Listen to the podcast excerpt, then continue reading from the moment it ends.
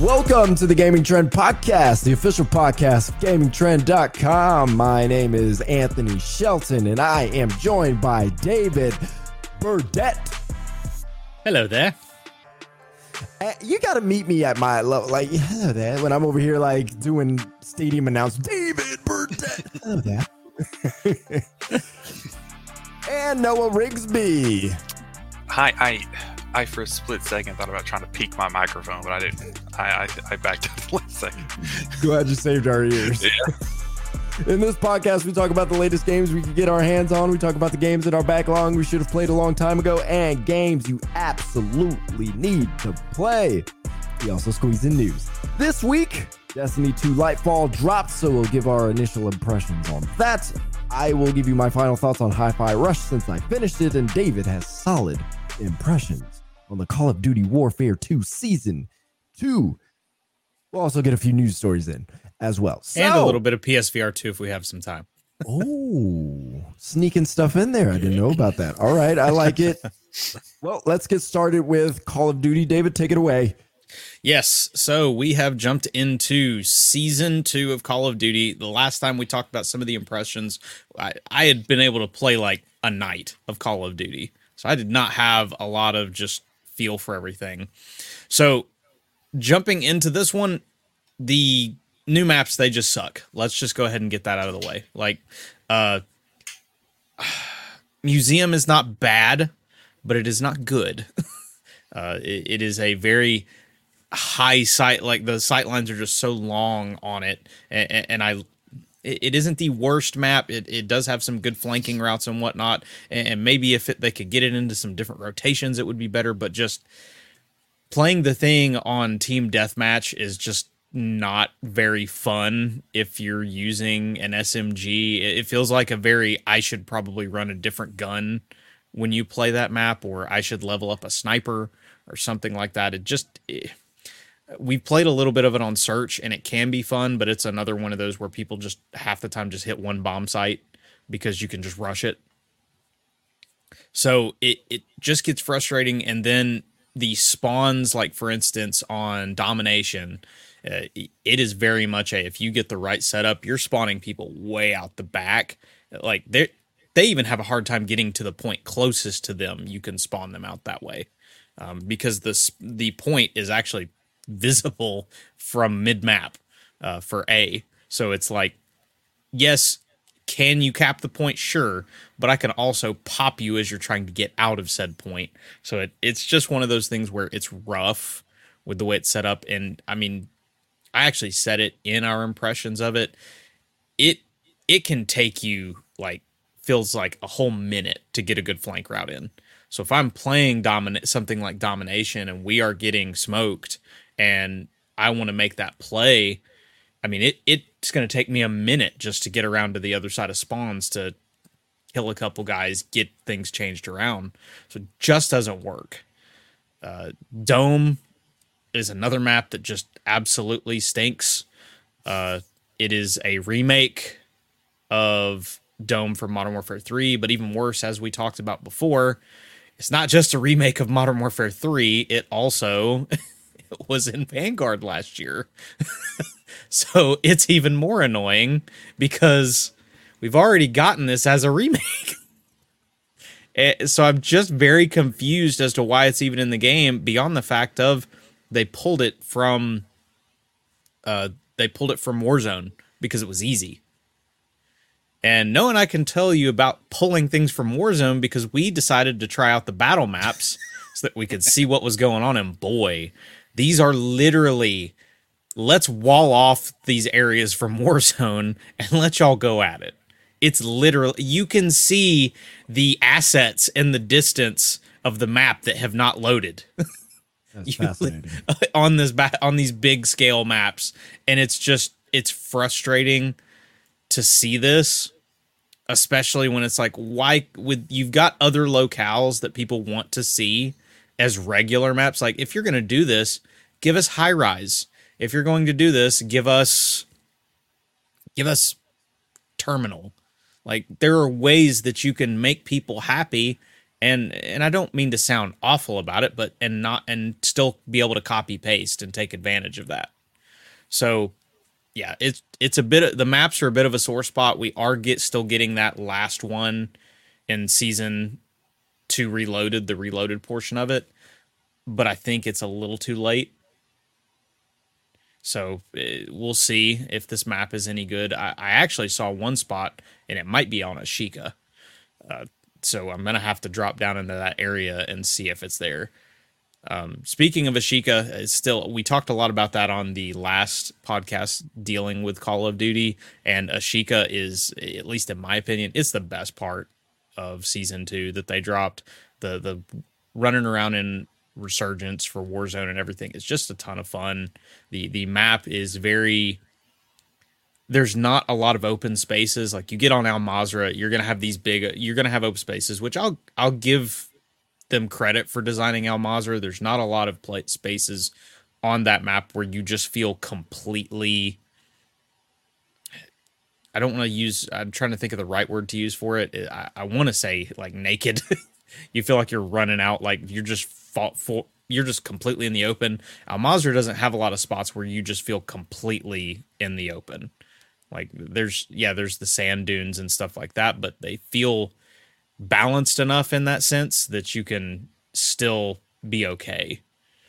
Even if you're running around the dunes, you can hide. Uh, and I'm uh, on Ashika, that it's just you are not going to have a spot that you can't figure out a way to take advantage of cover and stuff. And I like that because I feel like you're not just using the map as an advantage on Ashika.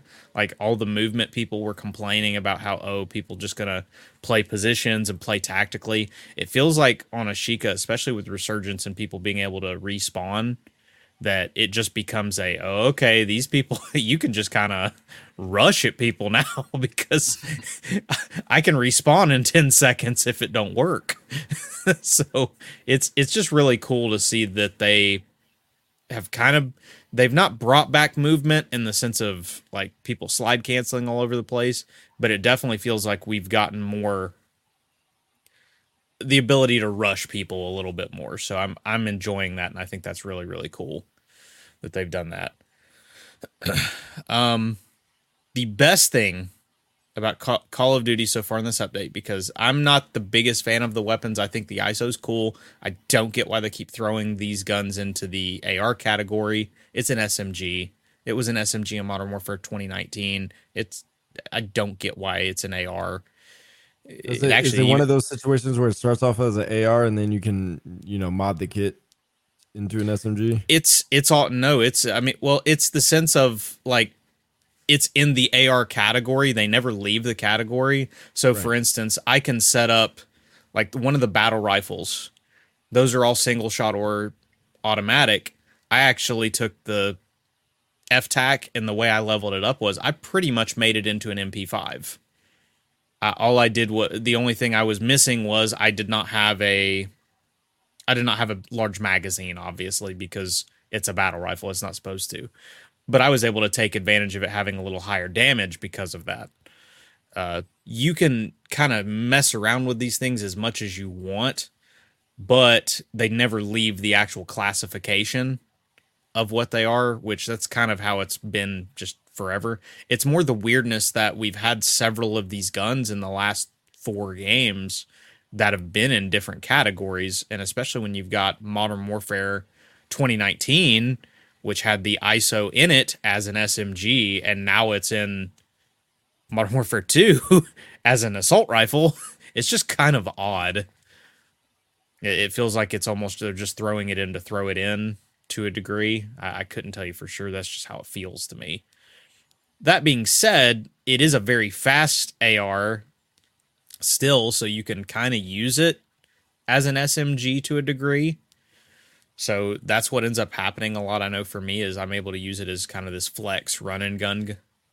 And then the shotgun that they added in is the the KV broadside. It's just it's it takes too many shots. Like a lot, some of these guns are very one shot oriented with the right attachments. This one, even if you've got a good amount of attachments on it, you're you have to be point blank killing people with it to get that kind of a kill. Otherwise, it's like I could be from here to like I don't want to say what's on the screen that that like that close is definitely going to kill somebody, but like where like it felt like sometimes I was having to get three shots on somebody to kill him with a shotgun from me from pretty short range. So it's just not very good.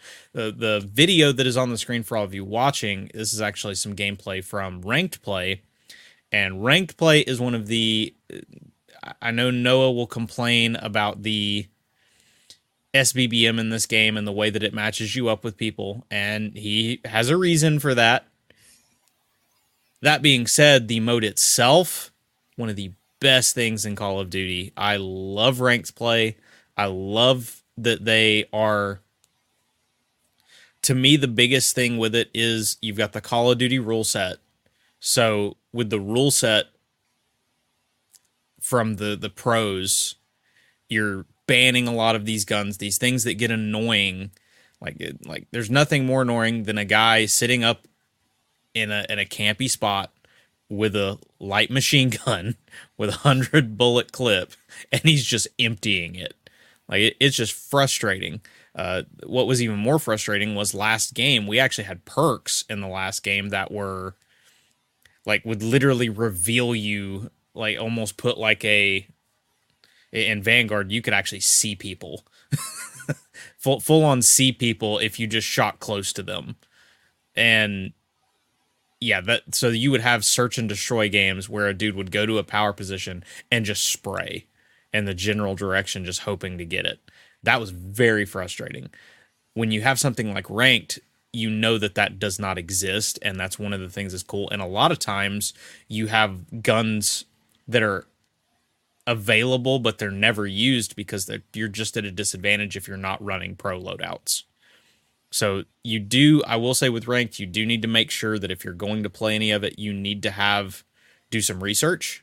There are tons of awesome people out there that have great loadouts. Uh, some of the different pro players like Atlanta FaZe Simp, he posts his loadouts all the time. You have people like Attach, uh, f- from Minnesota RØKKR, Atlanta FaZe's own coach Crowder. He actually does videos talking about like what's the best thing to use, uh, and then you've got guys like XclusiveAce who do lots of different gun videos and whatnot, and it's just you have such a wealth of resources to get good at ranked that it's really really cool that that it's even possible.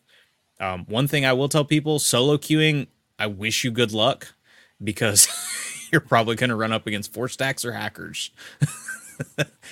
Because unfortunately, there are still there are hackers in this game. What's funny is is there are hackers in this game, and there are pros that are playing right now who have actually just put a whipping on them. So just know that if you play things right, even hackers aren't going to be able to beat you. uh, I doubt that's the case for somebody like me because I am not nearly good enough to play this game and beat hackers, but we have I've just had a lot of fun. Just I love playing the three game modes: hardpoint, control, search and destroy. Like just the competitive nature of it lends itself to the way I like to play games, and I'm I'm just having fun. Like it it, it feels. There's a competitive feeling when you play search and destroy regularly, and it's just I don't know what it is, but when you play it in ranked, it elevates it because, and I think some of it is just the fact it goes from. It's not just that you're risking your your SR rating.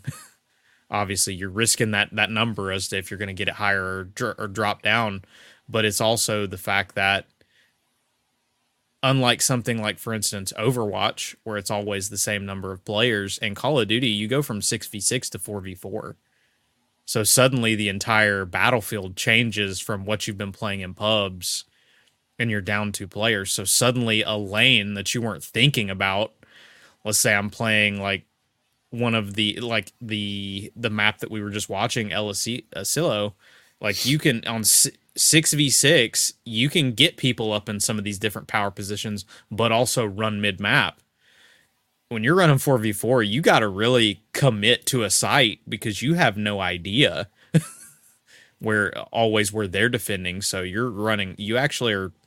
I know for me, we have like on that map, for instance, we have a very specific play. If we spawn in on offense, it's a quick A hit out the gate The reason being is because honestly, the reason is it's the closest site I can run and plant the bomb fast, and uh, because most of us are on PS5s, we figure maybe the other team hasn't spawned in yet.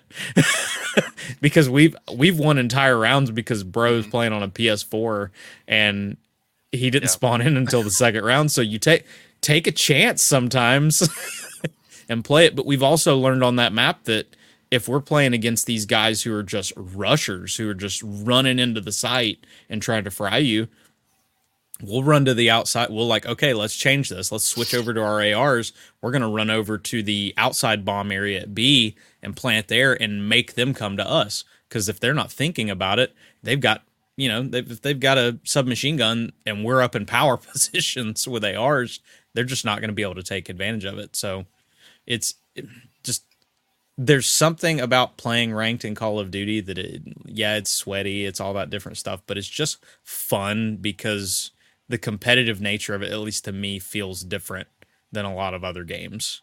Uh, a- and I think it's just because there's such a wealth of modes in such in Call of Duty but even with that wealth of modes you play domination. Nobody's playing domination it's just deathmatch that has a longer timer that's truly the only thing that's happening. When you play ranked, you're getting into that, okay, now suddenly people are having to play the objective, and it's that chess game.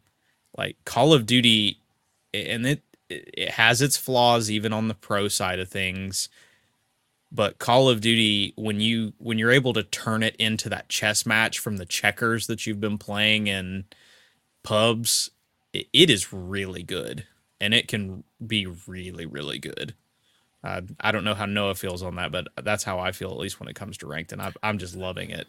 It like i definitely see that comparison because it was um not comparing it to overwatch in a sense but there is a big difference in like overwatch. For example when overwatch 1 was you know very popular and it's at a when i wanted to play through and i wanted to learn every hero there's a difference between just playing overwatch and playing with every hero and learning every hero like truly learning them and the maps and the mode um and that's what's kind of got me like you know on that call of duty kick um playing and stuff while like i want to play search and stuff because it's you know there's a difference between playing the game and learning the game Yep. uh at a whole different avenue and aspect um and i've just learned different stuff just from playing with you listening to you and stuff because you've been on the scene more you know i've just transitioned i've been an overwatch boy for a while um so Rank sucks in Overwatch.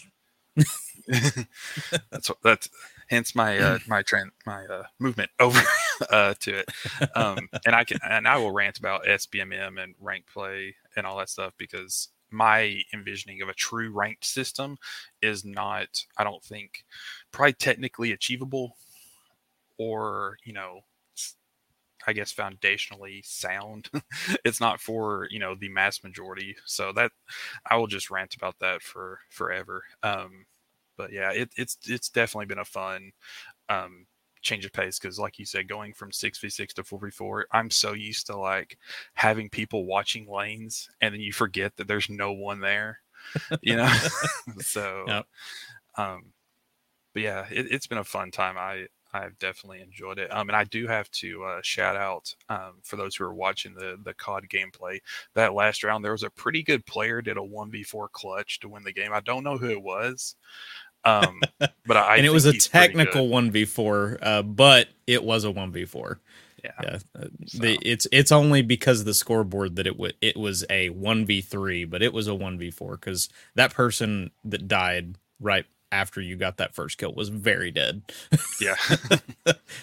so Yep. Yeah. Yeah. No, Noah clutched up that very last round in the footage. and then I ranted for 30 minutes about SBMM and rank play. Well, Because yeah. I was like, dude, I was like, David, we are bronze too. Why is this diamond looking good, dude? You know, in a, in our lobby.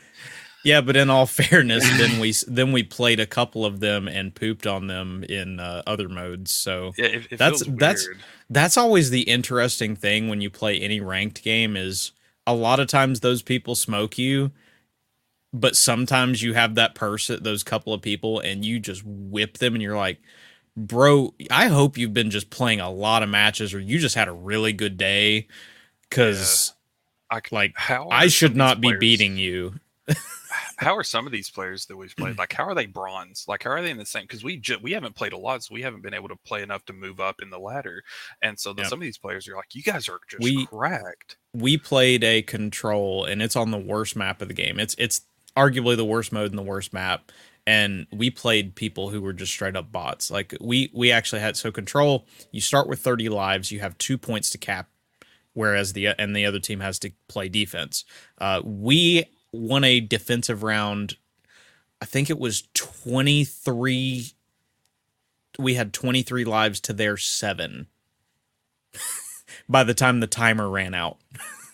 we just did not let them touch the point, and it's a bad map. It's it's very much a map that favors you get in the right spot on defense. They can't touch a point, but at the same point, it's like we should, as bronze players that are just now playing this, should not be able to get into that kind of a position and keep a team out. It just should not be. You should not be so bad that we die seven times and you have seven lives left. like we have as many kills as we have lives left. That just shouldn't be it. So that that's it's it's inter that's kind of the fun of ranked is sometimes you get the the terrible draw, but there are times she should the game's like, well, I guess you're this person's kryptonite now. Yeah. We've heard I've- Noah enough. Make him shut up. like, here's you. Here's you a dub. Here's your freebie. I, literally, it was a. Done. fr- I think we won that one oh. 3-0.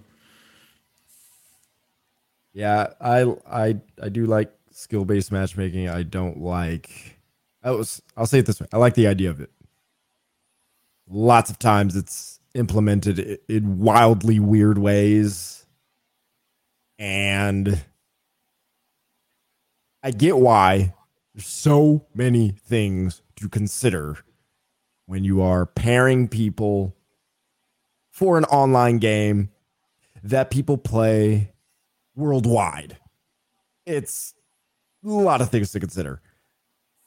Uh, but it it those things end up making uh, everything suffer at the same time for the people who actually you know care about moving up and want to play with you know and I get it like you know if I were to go play basketball at the Y you know like I play basketball pretty hardcore. I am going to go there some nights, and there are going to be some people there that I'm like, yes, please be on my team. We can stay on the court all night long. Let's do this. And then I get stuck with some scrubs who, you know, they barely know how to dribble the ball.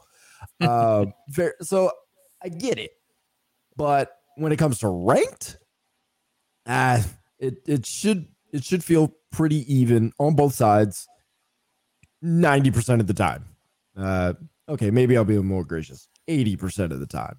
But because I don't know what it is. I see this is where my math brain I suck at math, but the desire to keep everybody in the 50% range, I've never understood that. I'm like I I get some people are supposed to win, some people are supposed to lose. I get that, but if the winners are winning, they're going to go up against the other people who are also winning, which then there you go. You got your you got you got back and forth. You have worked your way up to the point where you get your back and forth. The ones who are losing, well, they're going to go up against the other people who are losing and they're going to have their back and forth and everybody else is in the middle, somewhere between we're winning, we're losing.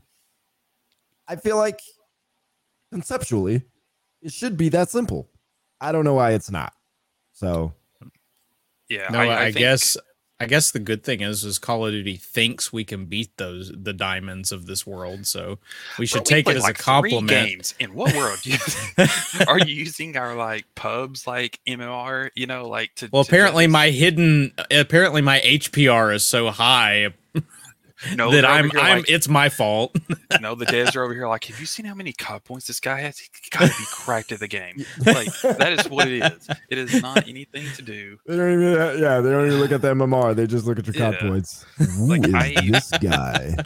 I think once you plateau at a 50% win rate in ranked, um, I think that's probably where you you should be until you improve. Um, and I think that's you know sorts out like for Overwatch, for instance. I I don't understand their philosophy of we don't want um, players to have a fifty percent win rate, you know, in comp, but we want all heroes to have a fifty percent win rate.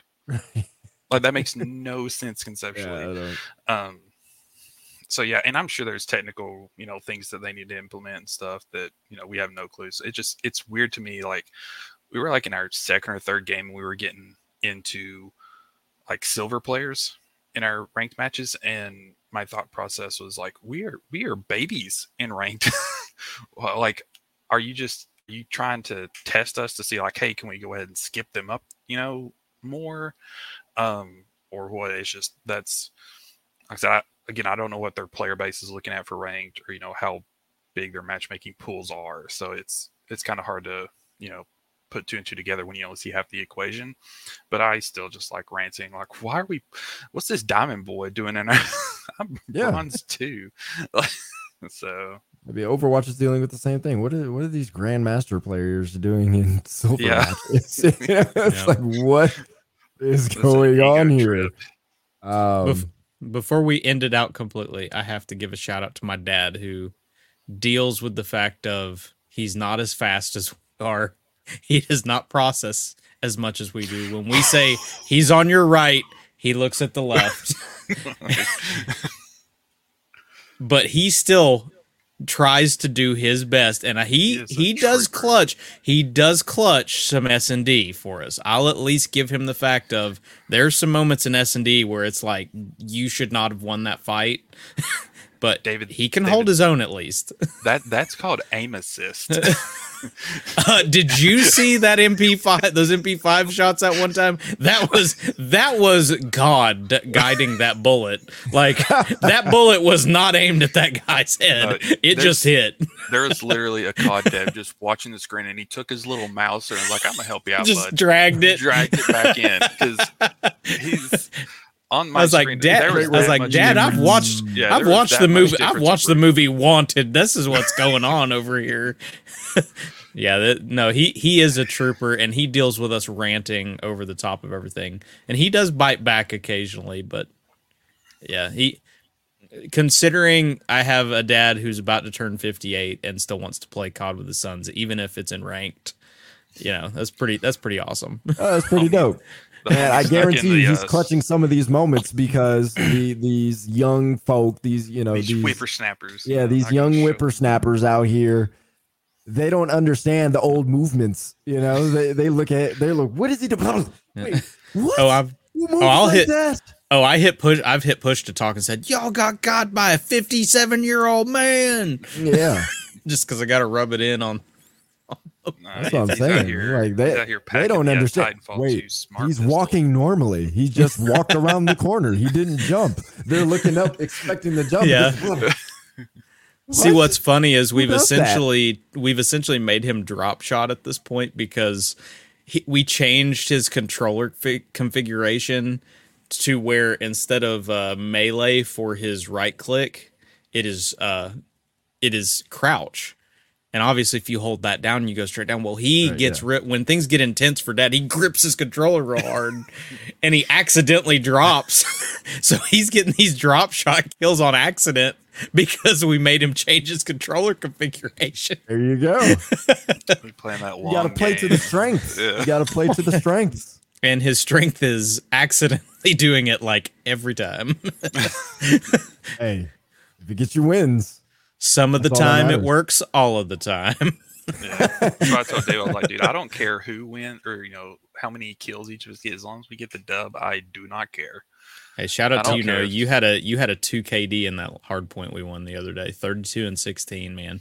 I also had a 12 KD in that battle thing we played because I found the lane where the bots just ran in zombies. I thought I was playing Left 4 Well, Dead. what's fun? Well, well, what's funny is it doesn't count you killing bots. It only counts I- you killing players. So the players were bots too.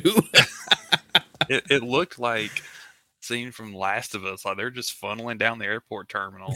I was like, okay, all right. yeah, fun times. Riveting Call of Duty. All it's right. fun. It's fun. We need to get you in on it sometime, No, Anthony. I we really do. I suck at Call of Duty so bad. We don't care. Especially ranked. You, you, We don't I care. care. If you don't pass David's training trial, though, he will call you out and make you cry. I know.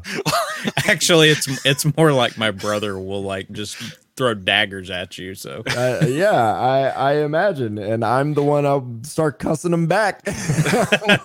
There's, there's it won't be nothing it won't be cursed. We we're all clean. We I just will. do, That's you're trash. Like I get so intense. You MFers will come. out. It's like See, I, I can't. mm, trash I'm trying to I'm control cracking myself, up. I'm cracking up at David the whole time. Like that's why I can't trash talk. Like hearing David, who's like the most friendly guy I know, like super nice guy, just telling some poor 12 year old on the other team to go cry to his dad. Yeah. Oh, yeah. So Noah jumps on, and I'm, I know this is like down a rabbit trail. Yeah, Noah logs it, like you hear the noise of him logging into the party, and it's right at the moment where I guess we won around. It was either we won around or we like. It, it might have been death match, and I just was not having a good day. But I'm like, go cry, cry harder, cry harder, like screaming. I'm yeah. What's funny is is my SteelSeries noise canceling AI uh, on the through the GG app, my equalizer. I had to turn it down because I was getting so high pitched it was actually canceling out the noise because I was I've Oh. been screaming and it's been oh. canceling out the noise so nobody's hearing any call outs. I love it when David's mic peaks because it's just like, and it just cuts the silence. it's the best. There was something important in there. it, it's, it it lets me see the tone of how the night's gonna go. like, Yeah. it, it, it sets the stages up early. yep. Yep. Wherever David goes, that's where the matches go. Yep. All right. That's in the Call of Duty season two. There you go. well, I finished some Hi Fi Rush, so you know that doesn't match the highs of Call of Duty ranked and whatnot, but I found it to be really good. I was closer to the finish than I thought last week. So Hmm. I finished in the next two nights. I only played for about an hour uh, a night. So I was I got through it. Um, you know, there is not much wrong with this game. This is, I don't know if you guys have played it or beat it. There is not a lot wrong with it. Combat flows very well. It's exciting. There's lots to think about. It's fast. I originally wondered if it would be fast enough. It is. There's so many things you can consider. There's so many different. So I ended up buying every combo just to see if I could button mash. No, you you can't button mash. You're still you still have to uh, you know intentionally press certain buttons to get certain combos. I mostly stuck with the same combos because they worked. There was a few skills that I bought with my uh, support characters um, that did a little bit more damage, but uh, I can't remember every single combo. Maybe there's people out there that you know they can, but the ones I chose worked for me and helped a lot. So uh, I appreciate the fact that with all the options that you have, you could pretty much play the way you want. So d- despite the combos, um, despite how it it looks and it can feel rigid, it's not at all. So you got plenty of options to do. Character dialogue is fantastic. The story is great. David loves Chai. I hated Chai. Still don't really like Chai, but you know, he came around at the end. He matured a little bit. He got a little better. So that was great. All the other characters, you know, learned to learn to chill out a little bit themselves. You know, they lightened up. So it kind of went in the direction I thought it was gonna go. I was hoping it would go because I really didn't want to hate Chai as much as I did. So I hate him a little bit less. But you know, the type of doofusness that Chai is, it was a little too much for my taste. But yeah, I, I at the end I was like, no, this I, I love every little bit of the the relationships and how they relate to each other and you know the the camaraderie and all that good stuff. Um so music ended up growing on me.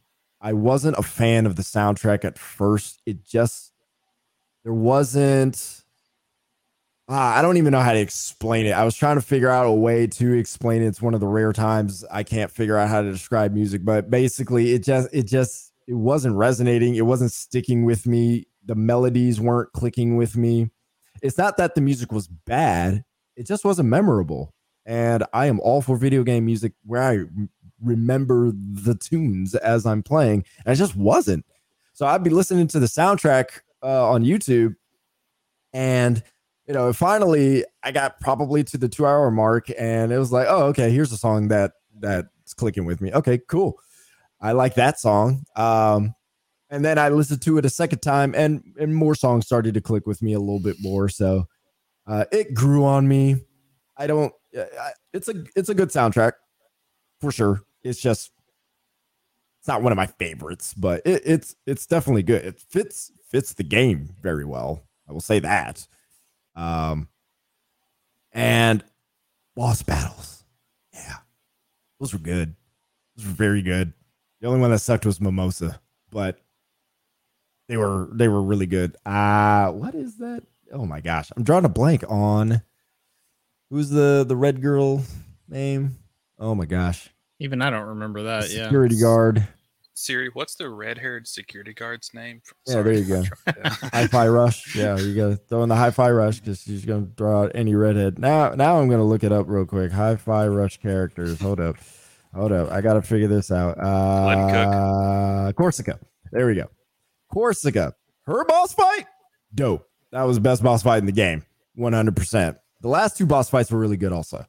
Uh, so I I enjoyed those. Mimosas, I don't know. This is just it wasn't a great fight. But uh, and then yeah, it was just a beautiful game.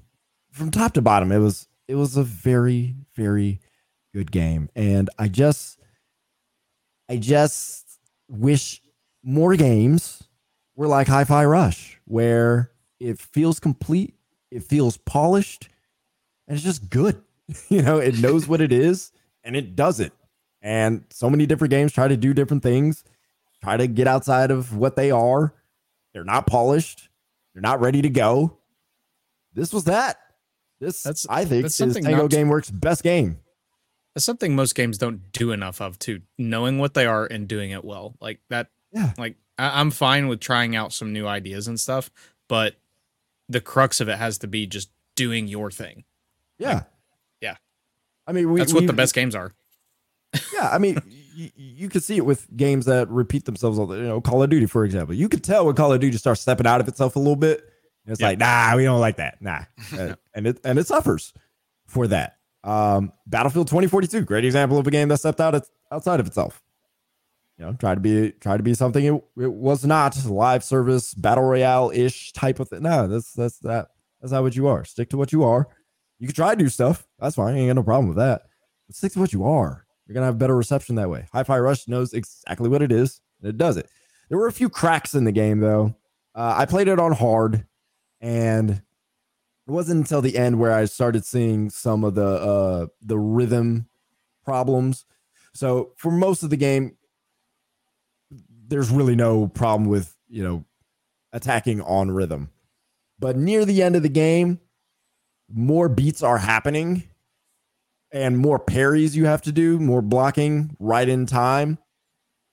And so because of the the way the game is it your button pressing has to be just a smidge before the actual beat because the actual button press isn't it it's not like a mouse click or like a, a drum pad you know what i'm saying it's like you have to press it there's a little give before the actual um i guess before the button actually responds right so if you were to tap your b button on your xbox controller you know you're not going to get an immediate response because there's just that response, little yeah. squish which is fine for most games but when you have to you know do a lot of things at one time in rhythm um it starts to suffer a little bit so there final boss fight there are moments where like lasers are getting shot at you and the beat is like you know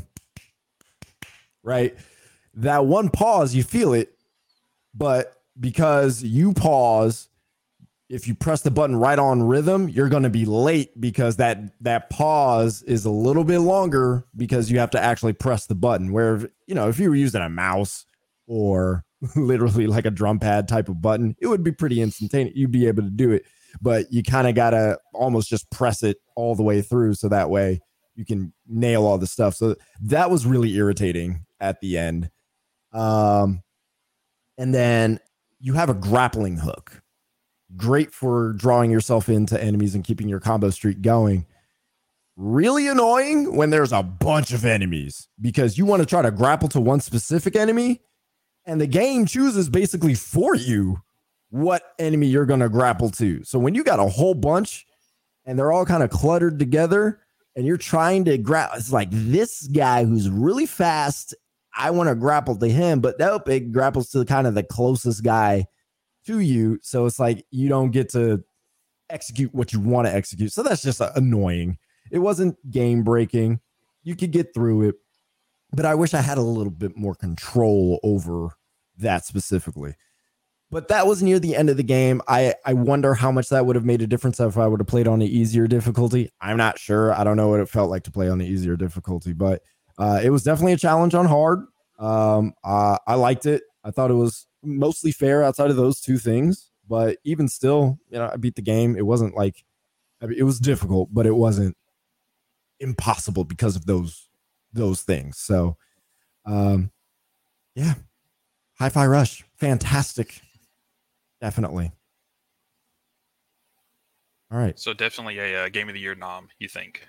I don't. You gotta wait to see what else comes out. And there's a bunch. There is Yeah. a bunch. there's a lot of stuff coming out. I mean, it- Which yeah. also So like for me, think, like Go go ahead. uh, yeah, it's it's just really impressive that like it it just got shadow dropped like it did. And Yeah. they just kind of let like we know our game's good. We don't have to spend, you know, unga bunga amount of money on advertising. We can just let our game drop and we know how good it is and how good it'll, you know, perform without needing to hype it up itself. Like they let the game hype itself up, which I I really appreciated. Yeah, I wonder what the conversation would have been like if we would have seen stuff like previews. Like if we would have been able to play previews or if they just show Yeah. Yeah, you know, because people now you get to scrutinize it. And you know, we've all played, you know, other rhythm based based games. So it's you kind of take from that and then insert what you think it might feel like, what it might play like based on what it looks like. So I I I believe that even if that were the case, it would overcome that because it just plays that well. It's so good. But I do wonder how much difference the conversation would be if we had known about it in advance. I Um, agree. It's the benefit. It's benef- It benefited from its mystery. Yeah. Um, The S- Same with Apex factor. Legends. People forget Apex Legends more or less Shadow. shadow, dropped. And it did shadow real- drop. There was yeah, not more or so- less. Yeah. we had knew nothing about Well, that. we thing. we knew more. We knew more about like the fact that they were doing something. I guess with something. Uh, whereas Yeah. really, we really had no idea that Hi-Fi Rush was doing anything. So yeah, yeah. That's that's Tango GameWorks best game for sure. As far as game of the year, I mean, I I am the type of person I will pick a really good creative game over a big AAA. I'm the one who picked Sifu over you know something like Elden Ring, which I didn't play a whole bunch of Elden Ring, so that definitely colored my uh, perception. But Sifu was amazing. Uh, You know, one of the a, a great beat 'em up, which is a genre that's been around for decades, and it totally did it in a unique, brand new way that was challenging but fair and just straight up fun. So um, this is that kind of game, but we're so early. We still have Tears of the Kingdom. You know, for me, if they improve on stuff out of Breath of the Wild, and I and I keep playing that, you know that that's going to be up there. I love Zelda. I just didn't love Breath of the Wild. Um, you know, even it's a remake, but Dead Space has been doing very well too, right? So like, I, I doubt it would be nominated for Game of the Year, but you know, like games do there's some good games right now. Just right now, we're in March, so um, I'm not gonna I'm not gonna suggest it can't be Game of the Year, um, because it, it is that good, but I don't know. I don't know. We'll see. You will see. Uh, I know what won't be game of the year, Destiny 2 Lightfall, but uh, that dropped. Yeah, it's it's pretty good. I'll, I'll let you. I'll let you lead this one, Noah. So, um, before I get into it, um, do you do I need to be spoiler free or slightly into spoiler territory? Because a uh, lot of a lot of the issues are very spoiler heavy. I, I guess if you could dance around it, only because I okay. feel like maybe some listeners may not uh, whoever decides to listen to this may not, you know, want the spoilers. So okay, you so, can dance around it, go for it. Stuff, I personally stuff, don't care about spoilers, but yeah, if it's in the trailer and stuff, I'll definitely uh, okay, yeah, um, talk about it, talk about it.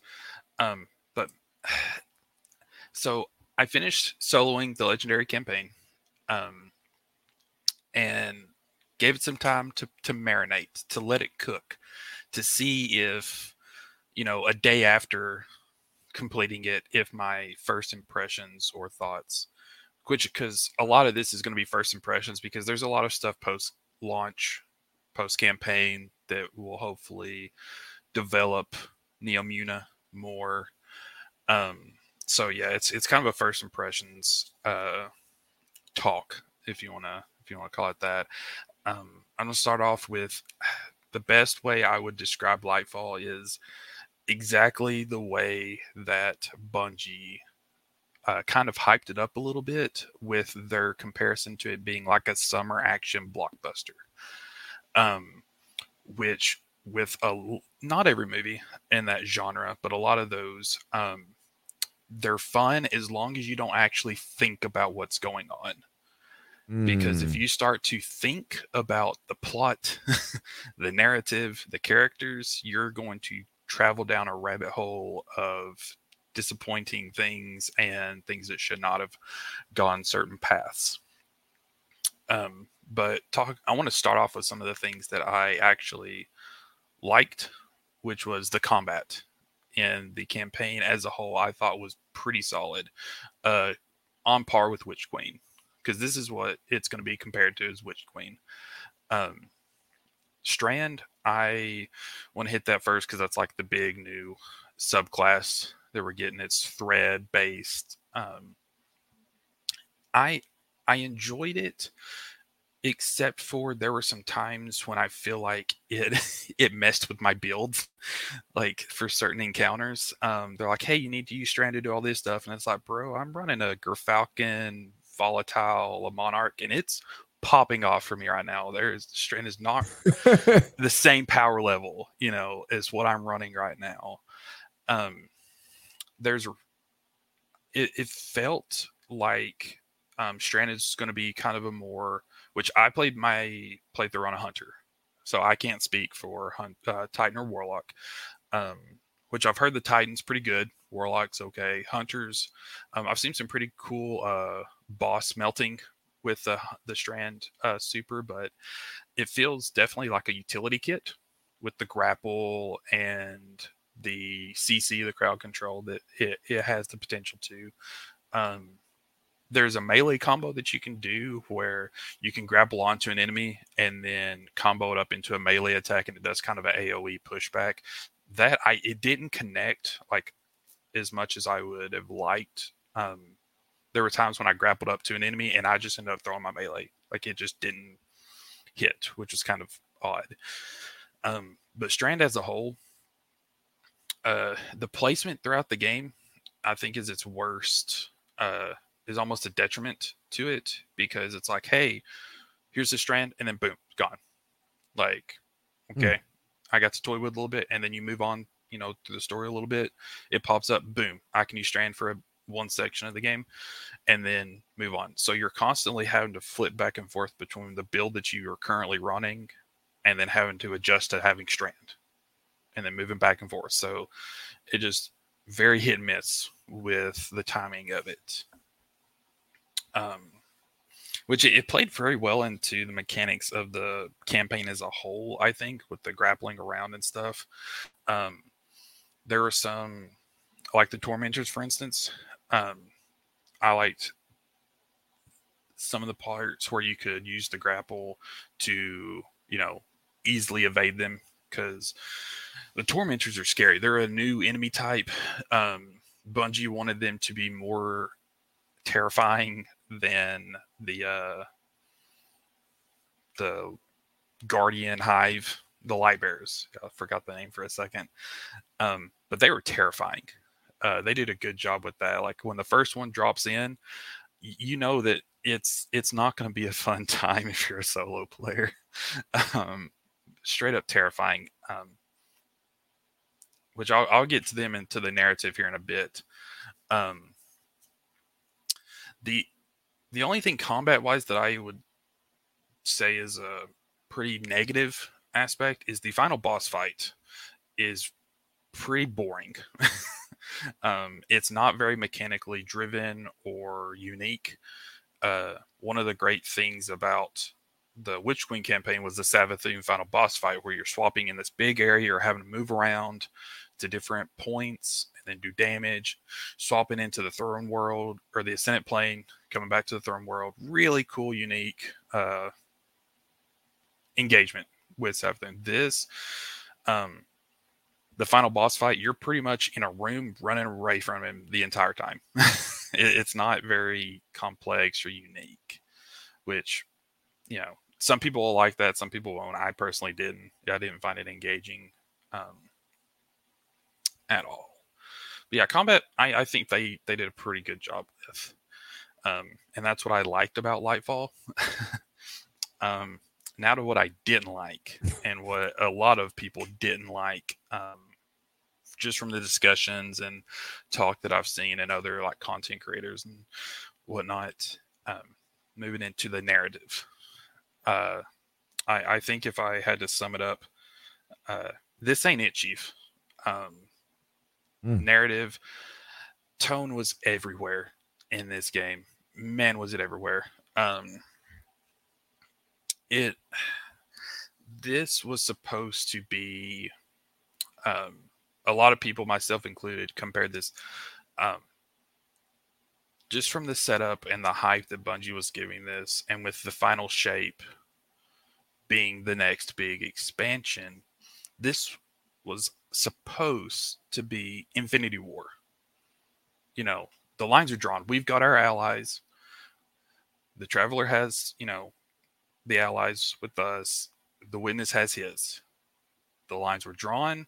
This was supposed to be the first of two, you know, big expansions where the light and darkness saga is going to end. This felt like a filler expansion. Um, mm. Some people have been calling this stranded expansion because that was the main focal point. Um, there's a lot of plot points to Strand that I could get into, but that's spoilery. Um, we, I think the community as a general has been left with more questions than answers um, especially considering where the campaign just stops. It ends, and you're just sitting there wondering what is going to happen next. But then you realize we have to wait a year to find out, uh, which will be fine if you know, like how in Infinity War, you know, the snap happened, and we're like, oh, we have to wait, you know, to see what happens in Endgame. But we knew everything in Infinity War was explained why things happened, why they went this way. There's none of that in Lightfall. Like there's Nimbus who's a new character. Um he's kind of the the young, charismatic, doesn't play by the rule the rules rookie to Rohan, who is the grizzled veteran who's strictly, you know, by the book, the wise. It's the the the pairing that we've seen in every, you know, action movie, which is, you know, why I think Bungie has uh, deemed it their inspiration. They they're as forgettable because you barely interact with them and see them. Uh, it's just not you don't get enough time to let them cook and connect with you. Nimbus, he's pretty annoying. there are some scenes where it's pretty intense what's supposed to be going on and he's just cracking these very cheesy kiddish jokes and you're just kind of sitting there like bro the room is not on your level of, of humor right now.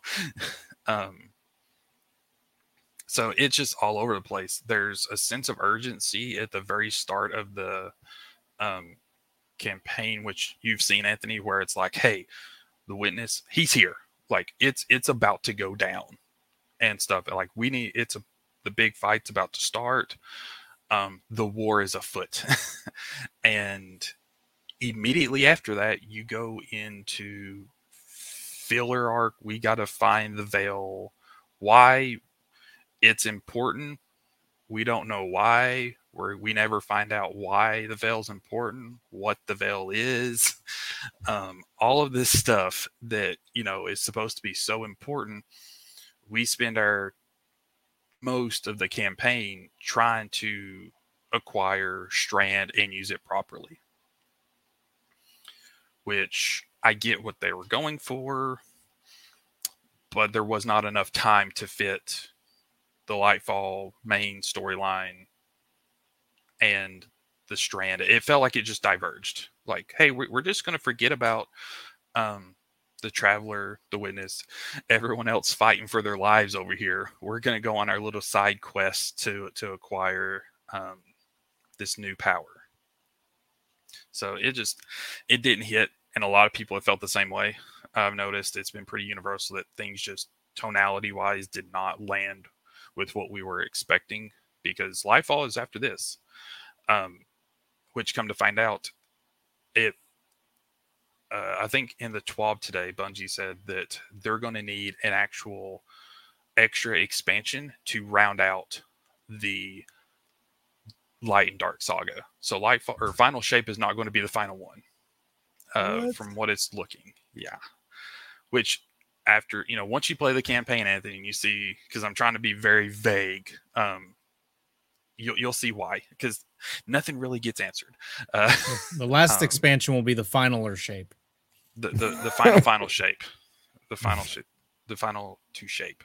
Um, but yeah, it just it it wasn't it, Chief. Like, and I'm not a lore guy, like a heavy lore guy. I'm no Byf, no Myelin. I can hold my own with the casual lore base. Um, I'm pretty involved in that, you know, but I'm I'm no Byf.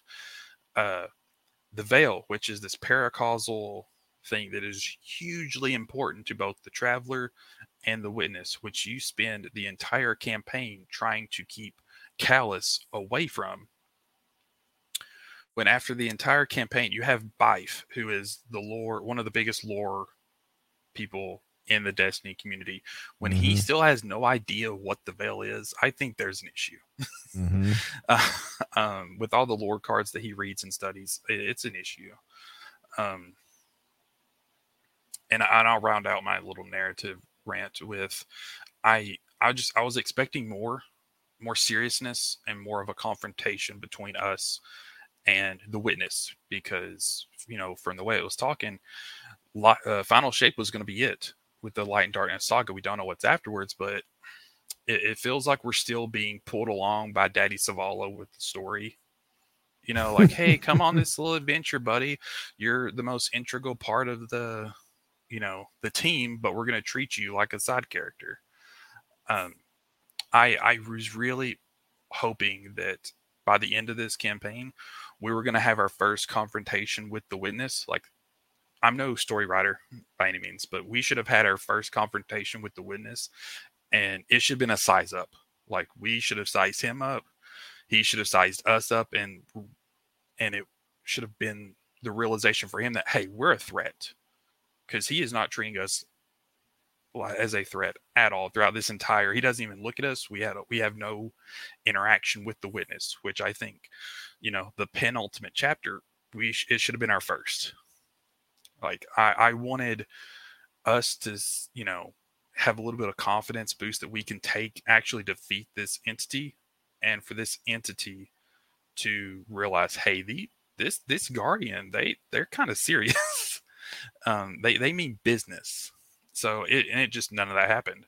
So unsatisfied, I think, is a good uh, term for it. And I could go, you know, I would say big deep dive into spoiler talk, but Yeah. so it's there's- it's Pirates of the Caribbean Dead Man's Chest essentially. it's it's filler. It's it's filler. Like exactly. Like we could just go on our own little side quest to get this new power that uh spoiler reason we we were we were having a sussy ghost this entire time. Like Ghost has been a little sussy. It's different moments in the campaign, and there's one part where like nobody was looking at the sussy ghost like this whole time. like and we could have easily with our new strand ability could have stopped a certain event from happening, but no. We just forgot we had strand and spent the entire expansion learning how to master it. Um yeah, it, it's just filler. I I huh, it needs to marinate a little bit more. So I'm I'm curious to see what your thoughts are because you played like the first mission. Um, Right here, if you're watching, is yeah, on where I stopped after I died. Um. Well, gee, okay. Now I kind of Like- just want to turn it off legendary and just finish it, and just like, I just want to see why what what's happening. the legendary was fun. Like I yeah, yeah. I enjoyed it. My which I had a you know I had a Gyrfalcon volatile build. Like I said, and I I stomped through the campaign. Um, except for a, a couple of boss fights. Um, the main one being the final one. Uh, but the Tormentors, great addition. Um, Neomuna as a patrol planet, cool. It's cyberpunky. Um, there again, spoilers I can't get into. There are some narrative decisions with the the people of Neomuna that I question and wasn't the direction that I would have went. But yeah, it's it's okay. it's nowhere near the quality of Witch Queen. It's better than Shadowkeep.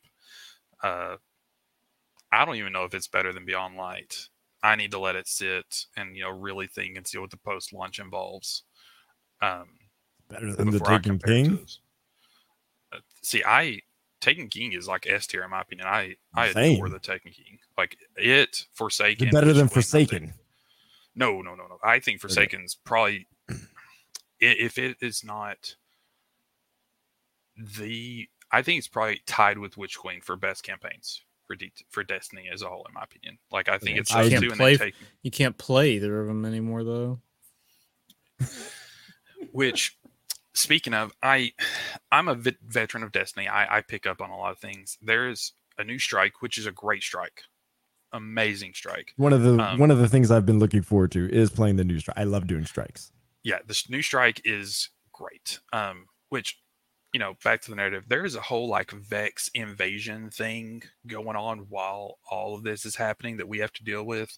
Sh- could have been easily cut out and not made a difference.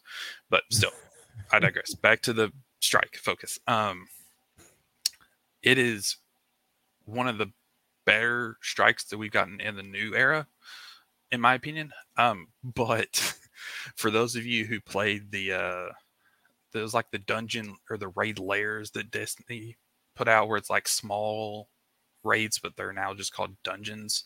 Um, there was one called Eater of Worlds Mm, that was a pretty fun one where you involve like crystals, shooting those, breaking them. Really fun uh, interaction. Uh, it, it feels like, hey, do you want to copy my homework but don't make it look the same? Uh, like I'm sitting here literally, you know, playing this. I'm like, this is the Eater of Worlds final boss and the Eater of Worlds like final encounter area. Like this feels strangely familiar. Um which did you play? Did you do the Eater of Worlds raid layer, Anthony? no, Okay. Yeah, I there's didn't have literally a people to play with. there's know, there's literally platforming reason. sections in the Eater of Worlds layer. Uh, it's for the exact same platforms, and so like I think if you're a new player and stuff, you're like, oh, that's really cool. But veteran players were sitting there like, I see you, Bungie. Which I mean, I I'm fine with reissued content and stuff like reskinned guns and stuff. I'm fine with um, because 90% of players use the same like 10 guns out of their vault and that's it you know depending on what's meta so it's you know I've been like using it's- the same four guns for four years, Exactly, meta you know. or not. Rocking the Um, Monte Carlo. Yeah, I don't care. oh. the, the, I'm old.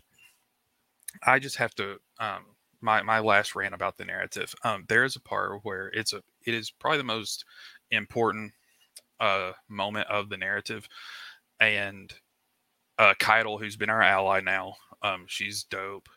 She's like hey you have to stop this thing from doing this thing. You have to shoot it down. And our guardian has a moment of like oh you know should i shoot this thing you know to stop this thing? Being very vague. Pulls out a Khvostov, which is a d1 weapon that is not in the game currently in destiny 2 so our character uses a game that is not in the game or uses a gun that is not in the game which i thought was really funny so yeah it there's there's a lot i could rant about but you know being vague uh limits all of that no, I hear you. Um, by the way, Trinity Ghoul is what I really like using. That I love that. Oh, trinity Ghoul boy yeah I love that bow. I'm a bow guy. If I can find a good bow, oh yes. like i said Uh, uh Le Monarque and Gyrfalcons with volatile rounds carried me through this uh Yeah, uh, do I have a there it I think I do have a Lamar So, but I run Titan. So, um, but what's interesting, you say all that because the first thing I noticed once all the campaign stuff started was, oh, uh, everybody knows the witness is here now. Okay, great. so like we just get started and the witness is here. Wait, when we ended the witch queen, like the wit we saw the witness. Mhm. Nobody knew the witness was actually like present and in the vicinity. We start the game and the witness is here. You know, Mr. Zavala giving his narration and okay, great. Uh did something happen during the seasons that I missed? Sure. Okay, quite possibly. Witness shows up during the seasons. I'll let that pass. All right. So we get a little bit further. Uh oh, uh, uh okay, we're going to go get this veil thing. Okay, great. Uh the veil seems to be important, says Osiris.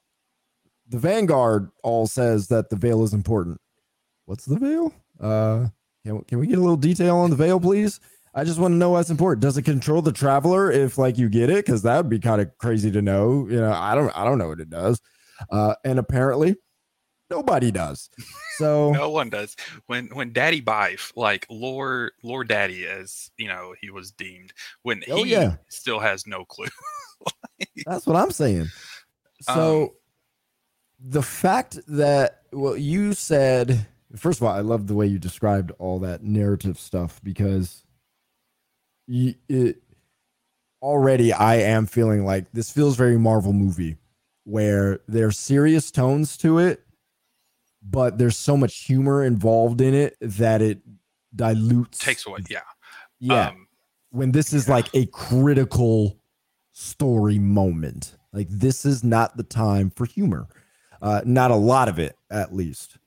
Um and that's exactly what Marvel movies do all the time. So it felt like that from the get-go.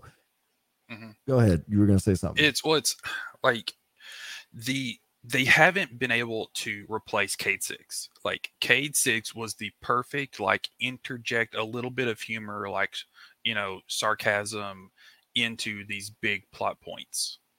Um, they haven't found a character who can do that yet.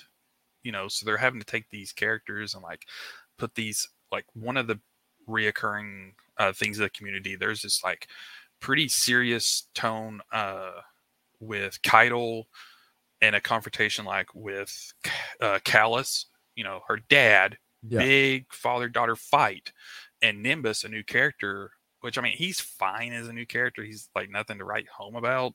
Um, but he just comes in and makes this really cheesy joke about Callus being ugly. And it just completely desensitizes and devalues the entire tone. So it just it's that whole you went too marvelly, you know, like a lot of the the Marvel stuff now is they they went too much into the the humor. It, it just it needs to be dialed back um a lot. Well, the Cayde Six point is a really interesting point I hadn't considered because when Cayde Six died, I feel like that humor, that Destiny 2 died with it, and it needs to stay dead.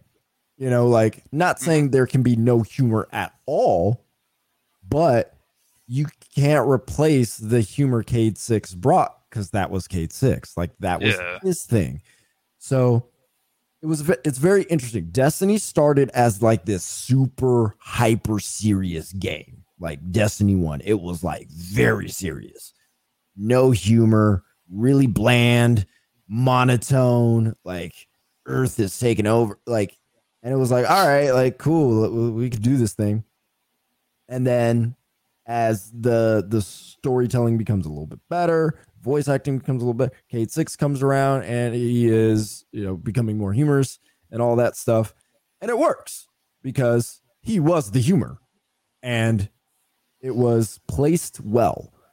It wasn't it, it wasn't overdone at all. Not everything Cayde Six said was a joke, um, and so they did very well with it.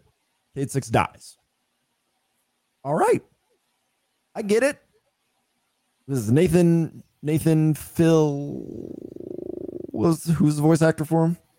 It was Fillion until Forsaken, and then um, uh, oh, I'm drawing a blank. Uh, Dave, uh, he voiced um. Oh, I'm gonna have to. I'm drawing a blank. It- yeah, go ahead. big. You you look that up, uh, and but either way, like he had to go do something else. They had to, you know, so basically they had to kill off Cayde Six because Nolan North. just. Nolan North went to voice him afterwards. Oh, I thought he. I thought he did. Oh, Yeah, he, he was also it. the ghost. he was also Yep. the ghost. Okay. Yep.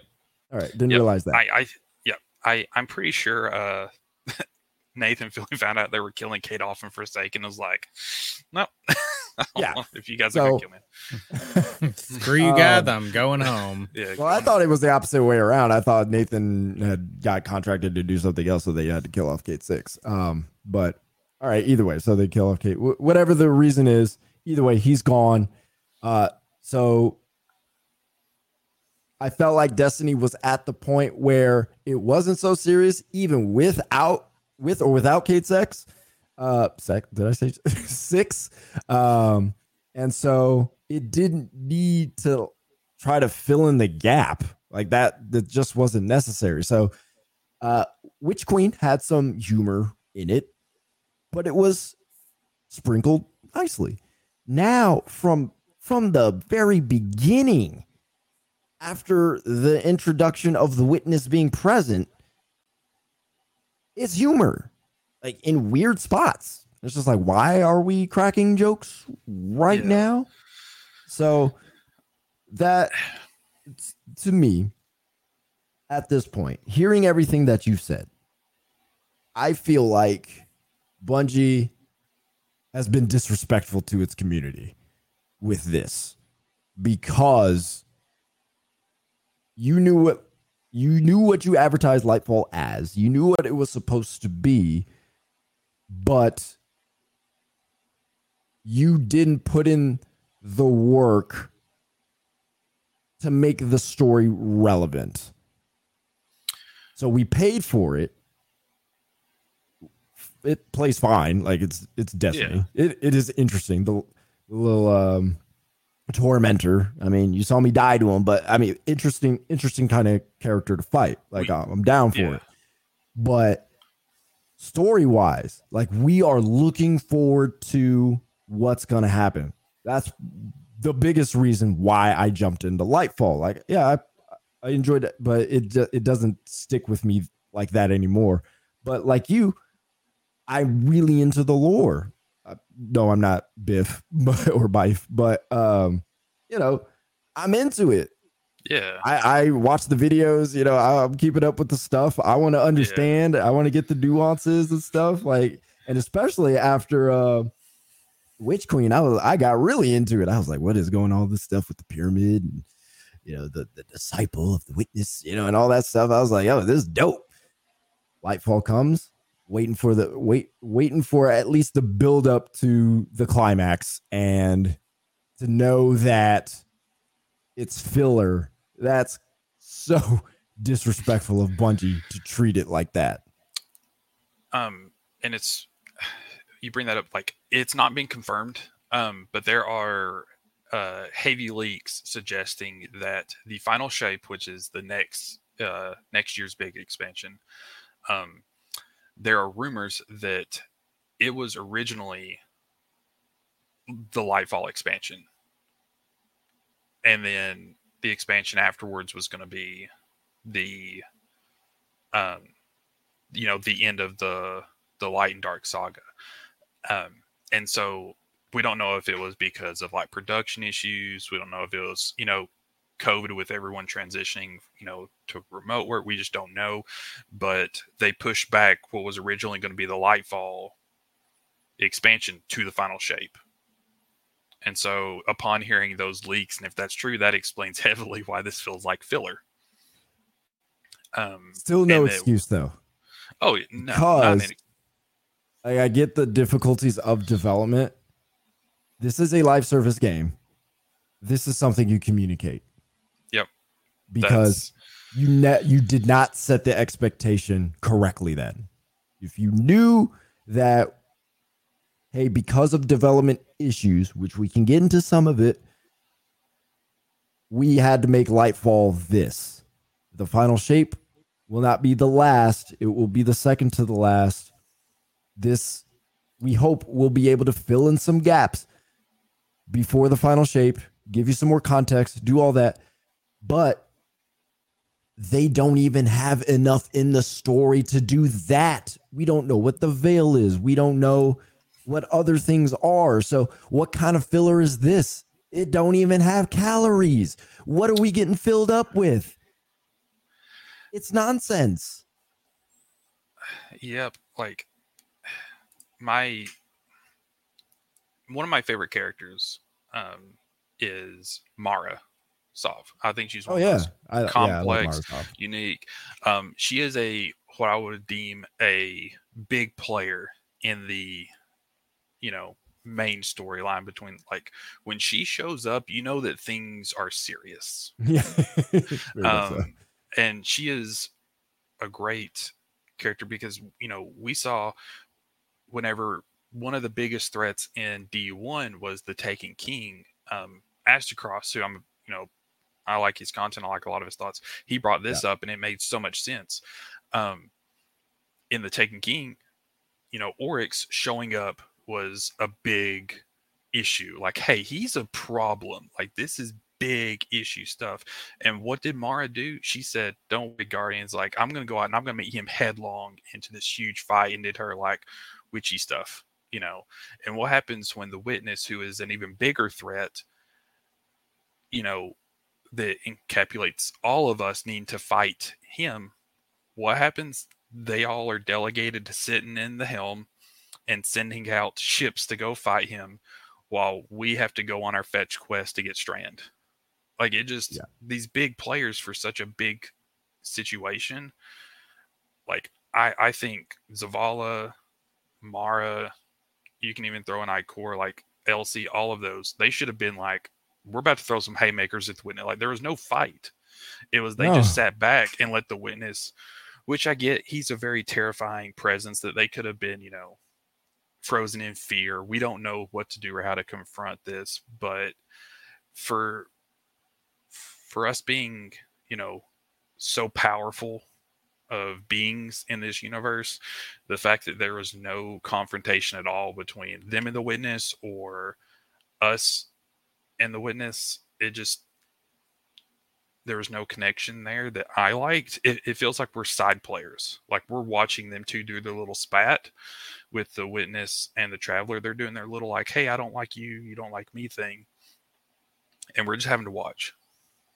Like, I don't know. Yeah. It just Th- so that part i think i think i understand what they were trying to do the traveler is supposed to be you know the traveler the most support the, the most powerful like thing that provides light. light for all of them and then you have the witness who apparently is the darkness incarnate and so he's he's the most powerful dark being And so you see this fight break out where it's like, okay, yeah, it's the two most powerful beings. Uh, yep, maybe we should probably sit this one out and let the traveler handle it, right? Like, so I could, if that's what they were trying to do, I could get that. But they made the traveler just look like a straight punk. I'm like, Yeah. he's just walking through the light. Like I'm just gonna stroll through the light beam and do his This little, little, finger like, stuff and yeah. divide stuff and bring the hand signs, pyramids yeah. and surround the traveler again. You know, like we're all we're back to the first beginning of Forsaken again. So like, I just I don't that way of making the witness like this really powerful character didn't vibe with me. Like I didn't like the way that because it was like, so is the traveler a punk? like, Yeah, he, he got pow- one is- shot by the witness. Like, yeah, like is the traveler really that strong? Which maybe that's a narrative because in the Witch Queen, like people are starting to question like the traveler, you know, and like what's his power? Mhm. Who is he actually like for? Like, is is the light really like just all good? You know, like how how does how is the light distributed if the hive are you know like there's all these questions about the light what it is who the traveler who is he for is he actually trying to protect everybody like what's going on? I don't mind that. I think that's really interesting. But then to have this moment between the witness and the traveler and it's like all right traveler seems to be on our side and he just gets punked and it's like he it gets punked. All, all right like I feel like this should have been a lot like of of a bigger thing. Like at least make the traveler look exhausted. He just looked like he was just throwing this beam out and let you know, like almost Yeah. inviting the witness in. I I would have much appreciated the narrative being um the end of the season of the Seraph, which is when, you know, the witness shows up and the traveler went out to meet him is like a protector. Right, left like, Earth, hey, I'm gonna- right? yeah. Yeah. yeah, he Yep. Popped up. Um, I would have much preferred it to be a that not happen like what you was a great end to the season. Um, but instead of that, I think it would have been much cooler and more linear if you know for Lightfall, like, hey, the witness is he's on our doorstep, like he's almost here. We know he's been coming. Like the travelers went out to prepare. You know, we need while we're preparing here, you need to go and get Strand at the Veil. You know, so that gives us Yeah. a reason to go to Neptune and get the Strand. Like, hey, why do we need to get that? Well, it's important because Callus is going there to get it for the witness. So Cal the witness sends his fetch boy, we being the fetch boys as guardians, we get Yeah. sent to go stop him. Once we stop him, we have Strand, we secured the veil. Then that's when the big traveler witness um confrontation comes and then I'm fine with like the traveler getting one shot by the witness essentially because that could lead into the moment of uh, like comparing it to Infinity War because it's so good, but that moment when Thanos gets the gauntlet Yeah. and all the heroes just kind of get wiped, and then you realize, hey, now we have to figure out a way to win. You know, after we lose, I Yeah. would have much preferred that as a linear instead of like, well, all this is going on. We're fighting Callus over this thing that's important that we still never see, and we don't know what it is. yeah. called the Veil. So I I said, I think narratively there are some things that if they could have swapped things around or done it different, I think they could have had a banger. Like hands down, a really solid expansion. But um you know, we'll see if the lore bits that come, you know, post campaign with the books and we'll Yep. wait for Bife to see if he changes his mind because he he dropped a bomb on them. Uh, a big like 30 minute video uh, so it, it'll be interesting to see what the fallout is and to see if Bungie addresses some things um, and talks about why they did some things. So, Yeah, they need to. That's for sure. which they're they're good about communicating stuff. I I love them for how open they are with us as a community. Yeah. And that's why like even with stuff I don't agree with or if I think they um, did the wrong thing, like I I like that there's a conversation that can be had with them. You know, they're very open. hundred percent. because you know there's a lot of studios that you know don't do that kind of communication with their fan base. Um, and as crazy as us D2 fans are, I'm props to them for putting up with us. Oh yeah, for sure. Uh, I, I 100% agree. It, it is. Uh, they are that. Um, I just because of what the Lightfall was advertised as, what the expectations were set for, especially for those who do care about the lore or at least have some Mhm. semblance of interest in it, like I do. Um, literally bought Lightfall for the story, The and now I'm like, I kind of want to just blast through it just to see how like m- my reaction instead of like enjoying the like campaign aspect of it, difficulty and all that. Um, that's what I'm interested in. Um, so because maybe maybe I won't feel as intense as you do. Maybe you know, as a person who's not as deep, yeah, which and um, there will be, be like, no, this was satisfying. I don't think that. I think I'm deep enough to probably not have that reaction, but you know, th- there will be people who enjoy this campaign, and that's you know props fine. to them. Like, yeah, that's Yeah. right. Like, there were people I've seen people you know talk about who absolutely you know really liked the campaign and enjoyed it, which it is a fun campaign. But just you just don't don't think about the plot. you know, is a like Yeah, if you if you know every weird- if you know all the chess pieces that are being played and stuff, they just and you know we could. That's why I'm curious to see how this thing um, stands over the test of time. Like once we get to final shape and then the expansion past that, are we going to be able to look back and be like, I see why they did this? You know, All right, I just I just saw David's tweet. he posted in the Oh. private chat. Uh, I wonder if I could put that in there. Keep talking. um, I'm just I'm curious to see like if Bungie did the this filler episode, it might feel like filler to us, but if you know they may be playing the long game over three expansions of a final story, um, but we don't know that. We were thought this was one of two, and so going in expecting one of two, I just I wanted more. Um, I had high expectations because of how much Bungie was hyping this up. Um, that that's so true, Dave. you don't even know. Um, but yeah, I'm yeah, about to put it up. So my only it's it's literally my only contribution to this entire conversations because I know. I I am you not just sit there so so let me go Yeah. ahead and at least put this out there. So I already have Shadow Keep from when it came out. Uh, that was when I was still working at GameStop, so I got it for free. I got Beyond Light recently, and I went ahead and bought Witch Queen while it was on sale, just because I'm like, you know what, I'll give this a try. Uh, I think you'll like it. You'll like which. yeah, I'm like sure I'll like. I'm sure I'll like most things and stuff. But yeah, this I thought this was funny. Mass Effect fans seeing Destiny fans freak out over a contextless MacGuffin and Deus Ex Machina being introduced to them without any explanation. in the final act of a saga, first time. Yep. yep, the That James is- Franco first time meme. It's it's just great. it's so good. Um, like, and David, I think you'll enjoy Witch King, Witch Queen, um, because you, I think generally like are one who appreciates good villains, Yeah. and Savathun is a fantastic villain who, and I I've heard I've heard that. I've heard that. Yeah. who who in the very end could end up being an ally to us. Hmm. Like that is how complex of a character she is. Yeah. Um like Callus, um he's your main, I guess, opposite in this campaign with Lightfall. Um he he doesn't get that he doesn't nearly get that well of a treatment.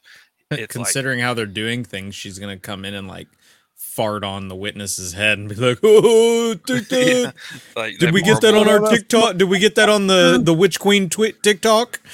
he dropping in like I I feel like they went from being the you know the Infinity War like the good dropping in the humor with the specific characters who that was their job and their personality was to throw in these little quips and stuff to they, they went too far with like the Thor Love and Thunder esque uh with Nimbus where it's like bro the you read the room you know like this is no. not the time you know um yeah, there's. I think Nis was a fine character, but there are so many. Um, Datto had a great, um, uh, I guess, topic on this when he's like, there are so many good characters in the Destiny universe that just get shelved on the sidelines and delegated to other things that could have really used the limelight instead of a new character. You know, so Yeah, this uh, uh, yeah, with every expansion this idea of of introducing new character. I'm like we, we don't we don't need a new character every single like I feel like Destiny at this point is almost, you know, the the Pokemon anime. Like we we get we're we're good with Ash, Brock and Misty. We're we're fine. we've- like just give us, recycling you know- them. Let's get to know them. Let's see how they meet on these new challenges. Like uh, yeah, this this the We- group. we have our Avengers team. You know, we've got us. I, Zavala is just a grumpy old man at this point. He's useless. We got Mara. we got like Zavala, Eris. We got the Drifter. We got Elsie. Yo. You know, we've got we've got our Avengers that we need. You know, Yeah, what's up with all these, you know, these darkness folk, you know, the Drifter and Eris? I'm like, uh, what, what's their involvement now? You know? I I am curious. Um, I I don't think Eris swaps sides. I which this gets into you know lore speculation theory. Like I was very curious to see because you know lines have been drawn. We thought that this was going to be the Infinity War. I was curious to see who was going to swap sides. That was an expectation that I had. I thought we were going to get at least one person on our team to swap over. I I thought that you know maybe after seeing the witness how strong he is, that maybe the drifter was going to swap sides. Well, here's the thing. Like Well, you speaking on that, like I would expect Crow to like go back, right? Um, and I, you know, it's it's the I was disappointed by how that ended too, right? Like it was just like, oh, okay, like that's that's the way this whole Crow thing's gonna end. All right, uh, we're moving on. so We- you know, like I I was fine with Crow like you know having his redemption arc. yeah, yeah, yeah. I was fine with that. The thing that I'm wanting, again, this is me wanting, I'm wanting him to go bad again. Like I want him to be that, you know, that integral. And so I was thinking, I don't think it's going to happen this season because I think him, um, Amanda, and Mara are kind of leading the season. I haven't gotten into the seasonal content, but I think they're big players. But I, I want a long con of of Crow going back. I think that'd be really uh true. I would to, love I would love to see that, but have him struggle like heavily with it. You know, like the idea of like, man, like especially with the idea that was brought in Beyond Light that not all darkness is bad, right? It Mhm. can be useful if it's used correctly, right? And so this idea of like Crow like embracing the darkness in a way almost almost very Darth Vader-ish like, right? You know, like embracing this this dark side a little bit more and people start like oh shoot like he might be falling back to older and so now you got this whole witness traveler thing you got the strand stuff you got you know like which it's beautiful but you keep adding new characters so we can't really like focus on this stuff which they do an okay job of uh, kind of putting it, you know, pointing it home in Lightfall, where it's not every just because there are things that use the light does not make them good. Just like there are Yes. things that use the darkness do not make them bad. They're simply Yes. tools. Um, but yeah, back to the the strand stuff. It this stuff just pops up on Neomuna, like just pops up randomly little little strand thing like hey what's that they never say why they might put it in lore thing later we don't know why strand is just gosh. on so yeah Oh it's gosh. first impressions i i'm hoping you know the classic meme of let it cook you know let it land i'm Yeah. hoping you know here at the end of the season um, we're like hey some of this has been validated justified um, yeah final first impressions are it ooh, i i need to see where where they're This- going. this feels like classic destiny where there's just like stuff going on and you got to go on the grimoire cards to figure out like what it all is except we don't even have that right now. Yeah if if if So- we even get that now. Right. Do you think it's do you think it's one of those things where like as the seasonal stuff kind of goes through, you think we'll it'll round things out hopefully? i i'm it's I'm optimistic, but like Bungie has said that they are wanting their seasons to be to have their own specific and unique tones to them. Yeah. Um, Yeah. and varying. They don't want everything to feel like the same kind of blandy. They want one to be like horror, you know, happiness. Because we got the uh the like horror um themed one with like the nightmares and stuff with Eris, and then like almost immediately after that, it's like, hey, we're gonna be pirates, you know, as, Yeah. as the season's about to drop. Hey, yep, you go, you know, pirates, and Yeah. then we got a very serious um Rasputin theme season, uh, which was fun. I, I really enjoyed the Seraph season, but I, I like Rasputin as a character and uh, Yeah. Anna as a character. So if I as long as they have a you know singular theme, we can have different tones in each season. I'm fine with that because you need to mix up. But as long as we you know head towards final shape, um, which I think Joe uh, Blackburn, who's the game director, he said that over the upcoming seasons for this year, we will learn more about um, the witness, like his origins, and more about him and some of the plans, like why was the veil. I don't know if they'll go into the veil, but I'm hoping the correlation between the traveler veil and uh, the witness, I'm hoping will be explored more. Um, to what I imagine They're probably gonna have, you know, a book, you know, with it because David now they have like they have so within Destiny it was Grimoire cards before. Like in the game, they've put in these very uh exhaustive like books inside the game that you can look at. Exhaustive, not like hundreds of encyclopedic pages, but altogether it's like hundreds of pages of stuff. Um, but each one is like, you know, you can read it in, you know, five, ten minutes, you know, depending. Um, but Gotcha. so those those give some really good details about certain things. So like I can imagine them dropping something on the veil and be like, all right, this is this is the veil. And then we can go back and to the campaign and piece some things together. But it's that sort of stuff that should just be in there from the beginning. Like Yeah. in I'm the campaign. I'm I'm fine with giving hints about the veil because we don't we didn't even get really any hints. We're just like, hey, this is important. Why? Because it's important. It's big. Um, I Right. I'm I'm hoping that gets saved for the either an ex, like a season dedicated to it, um, which I don't think something that big should be delegated to a season because not every player in Destiny No. buys the seasons. Yep. Um, but is, if we can get like hints and a little bit and then save that for the final shape, I'm I'm fine with that. Letting it you know be no, revealed I'm not. later. Nope. They should as soon as they started talking about the veil, at some point shortly after, within the same hour, we needed information. Like as soon as we as they're running through the ship, right?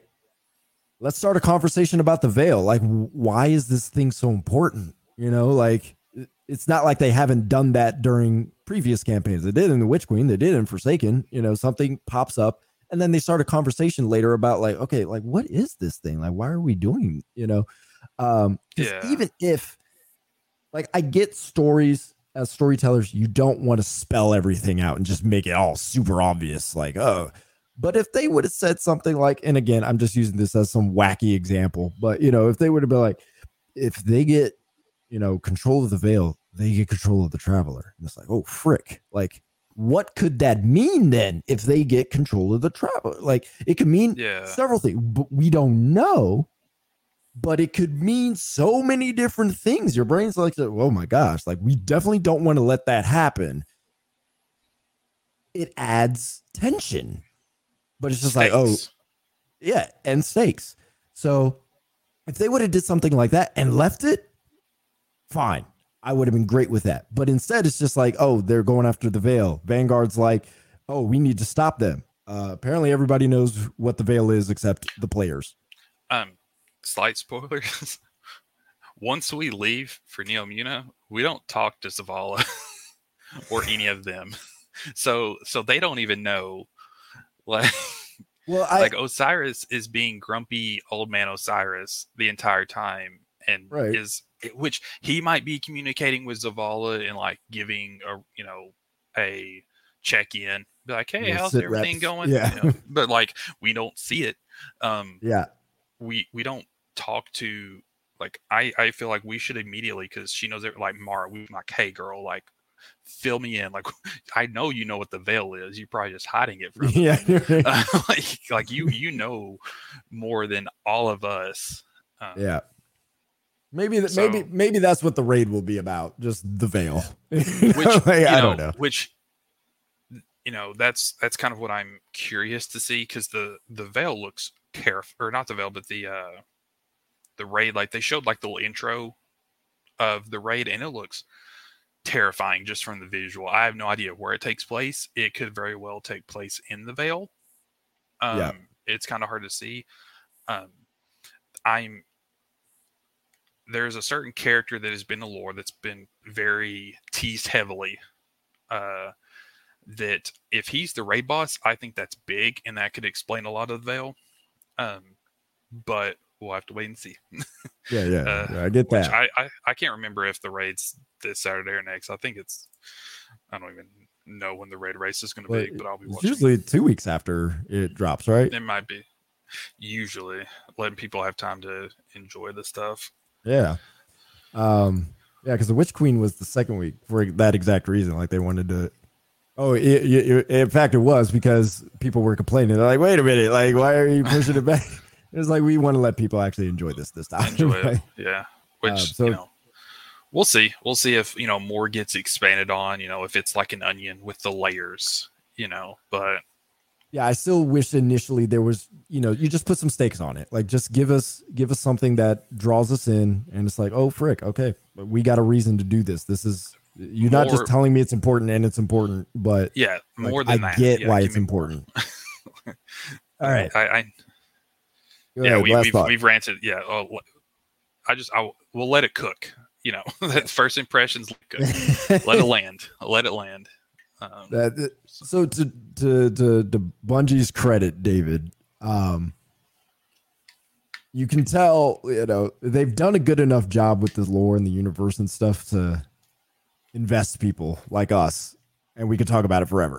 you know, like yeah, it is. Yep. it- It is. it's interesting enough I to, would to where you can have to- these kind of conversations, whether it's you know constructive criticism or whatever. Like it's deep enough and interesting enough uh, that this can happen. So, uh, so that, yeah, that's why it could go so long. All right, let's let's let's do some news. David, what you got? For news, first big piece this week is that Forspoken's developer, Luminous Productions, also behind Final Fantasy 15, they are closing down. They are not necessarily just closing and leaving, they're actually being merged into Square Enix proper. And as of May the 1st, they will be completely merged in. They're still working on some fixes as well as DLC for Forspoken. So I, I would imagine if there's any other issues that it would essentially move on to being handled by Square Enix themselves as opposed to Luminous. So yeah, uh that's pretty big stuff. I they didn't really give a reason beyond we're merging and that's it. So I think this is interesting. Uh, I'm not surprised. Um, No.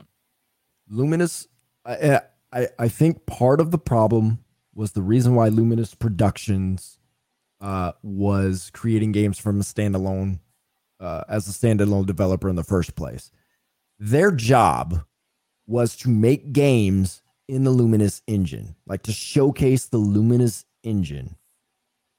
Fine. That's not a good reason to make games though. and so um it's, it's just not something that generates long-term benefit for you. You got to create games to make good games, not to showcase an engine. And if you look at Forspoken, it's a great showcase of the engine. It's not really that great of a game. And so because of that, it didn't do well because that wasn't their focus. Their focus was let's show off this engine. You can be great at making something beautiful and shiny. Uh, doesn't doesn't necessarily mean like you're you're gonna nail all these games. Final Fantasy 15 was great, but that's because they were making a Final Fantasy 15 game. They were the The focus was Final Fantasy 15, not showing off the Luminous engine. So then Square Enix is like, no, go on, do your thing. But you're but the job is create games in the Luminous engine that show it off. I just think that's not that's a dead end. That's a dead end reason to create games. You can do it. Not saying games are going to be bad, but at, it's it's not going to last because the creativity is not going to be there. You're you're your thinking is somewhere else. It's not on how do we make a great game. Yep. In the Luminous engine w- while using the Luminous engine. It is let's showcase the Luminous engine and try to create a great game at the same time. I just I just don't see it working that way. So I'm not surprised by this. Yeah, I, I'm not either. It's it was especially with you know Square Enix tends to also have a pretty high bar for what they consider a success. Um, yeah. With a lot of their games, so it's it's not not surprising. Yep, sad stuff.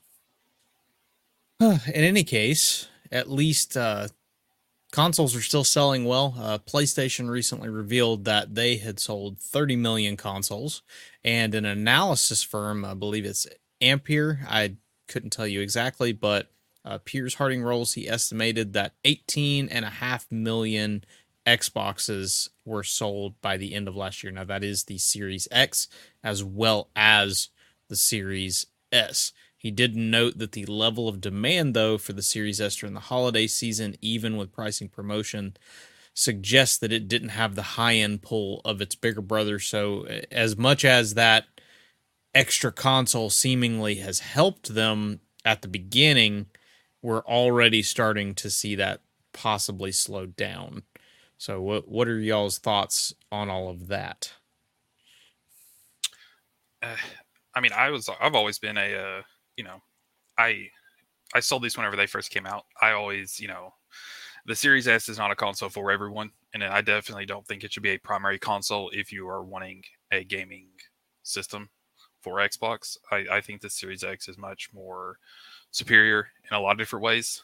Um, not only power, but also price point. I think it's very justifiable to put the extra, you know, money into that. Um, so it, it's not surprising to see the Series S kind of slowly, you know, kind of the gap widen, you know, between the two. Because um, I I talked more people out of buying the Series S than I did talking them into buying the Series X. so it was um, yeah, I think it's the Series S is a good secondary console in household.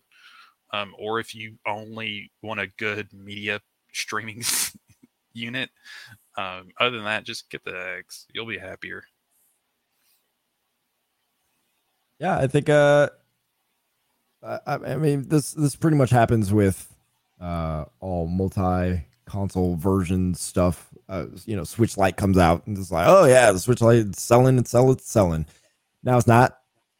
So you know, it's, just it's, plateau, just not. Yeah, yeah. That that's what happens when you have multiple consoles. I think Microsoft ex- expected that, um, but I guess the question is, do people still want an Xbox at this point? So you know, this drops for the Series S because maybe all the people who want a Series S have well, not all the people, but many people who want a Series a lot S, of them, yeah, have bought the Series S. So now, you know, are, are people just waiting to, to, fork over some extra change for the Series X? I, I think we'll be able to figure out that sentiment once Starfield drops. Yep. I think once Starfield drops, um, because that, yeah, that should be able to play on the Series S. Yeah. Uh, it's the, right? Yeah. I remember yeah, there was a story. On, it'll be on the S. Every, yeah, everything uh, they they require it actually for most games. Uh, yeah, I, I was trying to remember. Just, both, yeah. just making sure, but yeah. So uh, it being on both of those, I think that will be a, a really big indicator of you know who who buys what because you know if more people buy a Series S just to play Starfield, you know, it's like all right then that make Hey, I mean, you know, this the CPU is really important for a game like that, and that's what the Series S has. It's the same CPU as the X. So um, if you're not really a, you know a big graphics person, I, I don't I don't blame you for buying a 1080p 60 machine. I really don't. My PC is basically a 1080p 60 machine. I could pump it to 1440p, but I can't really like make it the most beautiful thing if I do that, right? So I get it. That's fine. Um, I would just that would be interesting to to see how the sales go between the X and the S once a huge game like Starfield comes out. So. The other thing that's interesting is it, it seems like the X, at least for a lot of the holiday season, was very hard to get. Yes. In yep. the sense that it actually they're having trouble manufacturing it. So I'm very interested mm-hmm. in what is going on with uh, obviously there's only so many people who are going to get chips. Uh, you're going to be standing in line whether you like it or not because cell phone manufacturers are there as well. You've got obviously other competition in PlayStation and Nintendo, and God only knows whom who else is out there. Uh, but it, it, I don't know. Did Sony manage to get a little bit more this time? Did is it their turn? you know that that's kind of the interesting thing. Yeah. But then Xbox may have not been buying as many because they're like, well, you got we don't have games. We don't have games. yeah, right. We yeah. don't have game. We don't have games coming out. So why put our consoles out there? So which which did result in one of their worst holidays that they've ever had. So I mean, yeah, you, know, you got, just kind of all working together. Different providers for the the chips too. So you know maybe the provider for Xbox just doesn't ha- didn't have as many. So yeah. Who knows? All I know is this year will be very interesting because both consoles should at least I'm saying should because you know we we have some great games that have already come out but there's a lot that is still coming out and that we don't know what delays are going to happen. But I mean you're you're talking some bangers coming out this year. So Supposed, it's going to yes. be very interesting to see how everything pulls itself together. I think we were just talking last last podcast about how Sony and Jim Ryan stupid smart to go ahead and ship hard to Europe with PlayStation 5s right when a certain uh, game about magic came out uh, because that just sold consoles. yeah. So it, will be very. We could see the same thing with uh, Xbox and Starfield. Yep. Oh, I expect if they do not ship a bunch of consoles when Starfield comes out, it's time to worry. Well, I just wonder. the Game Pass is still like the thing, so you know. But yes, it that would seem would seem to be the smart decision. Yeah. So we'll see. Yep.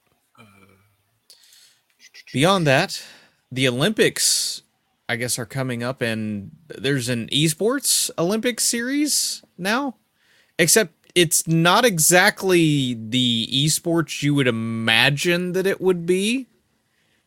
Like w- when I think esports, I'm thinking like, okay, so we're we're getting Counter Strike going, we're getting Val going, yeah, we're gonna have league. some League yeah. in here. Um, we've got tic tac bow archery. The frick is that? Uh, I have no idea. I'm I don't know how the it feels like the Olympics went to like Bing and used the Chat GPT to figure this out. No, dude, they use uh, Jeeves. yeah, bros on Duck Duck Go or whatever, you know. They're I using about Ask Jeeves. Actually, yeah, no, they're just they're bro, they're just straight up using Internet Explorer. That's what it is. Internet Explorer thinks oh this God. is still what's going on. So Yahoo. Uh, baseball, they're using WBSC e Baseball Power Pros uh, they're doing chess from uh, chess.com. I, I trust it. You know, it's it's the official.com of chess. Uh, cycling, they're using S- Zwift with a Z. Uh, they are using something recognizable for dance and motorsport. We are getting Just Dance 2023 is an Olympic event, Anthony. So get yourself ready. Just Dance is an Olympic event. Uh, uh, Gran Turismo 7, which is about the only thing on this list that I'm like, okay, this actually kind of can belong here. Like, it's still odd, but it belongs more than most of these things. Uh, sailing is virtual regatta. Uh, taekwondo, virtual taekwondo. Just pick Virtual That- Fighter. Just do that. like like I'm just like where's Street Fighters? I, I get that maybe Evo has the, the the exclusivity or something, but come on, like there are, uh, and This- te- tennis is tennis tennis clash. Like this is called this is what happens when you put someone in charge of the esports who doesn't know what esports is. Like this is oh, okay. So what we're doing for the Olympics is virtual versions of what our people are already doing. Yeah, For the most part, beyond Gran Turismo or maybe the dance, just dance, like those are the only things that are, off even for that. But like, where's where's the Call of Duty tournament like tournaments? Where's Valorant League? That is esports. Like i- i- do the Olympics just not want to recognize these other games as esports? Or like what is going on here? So ahead, this this so this is going the same, you know, going on at the same time of the the Olympics, correct?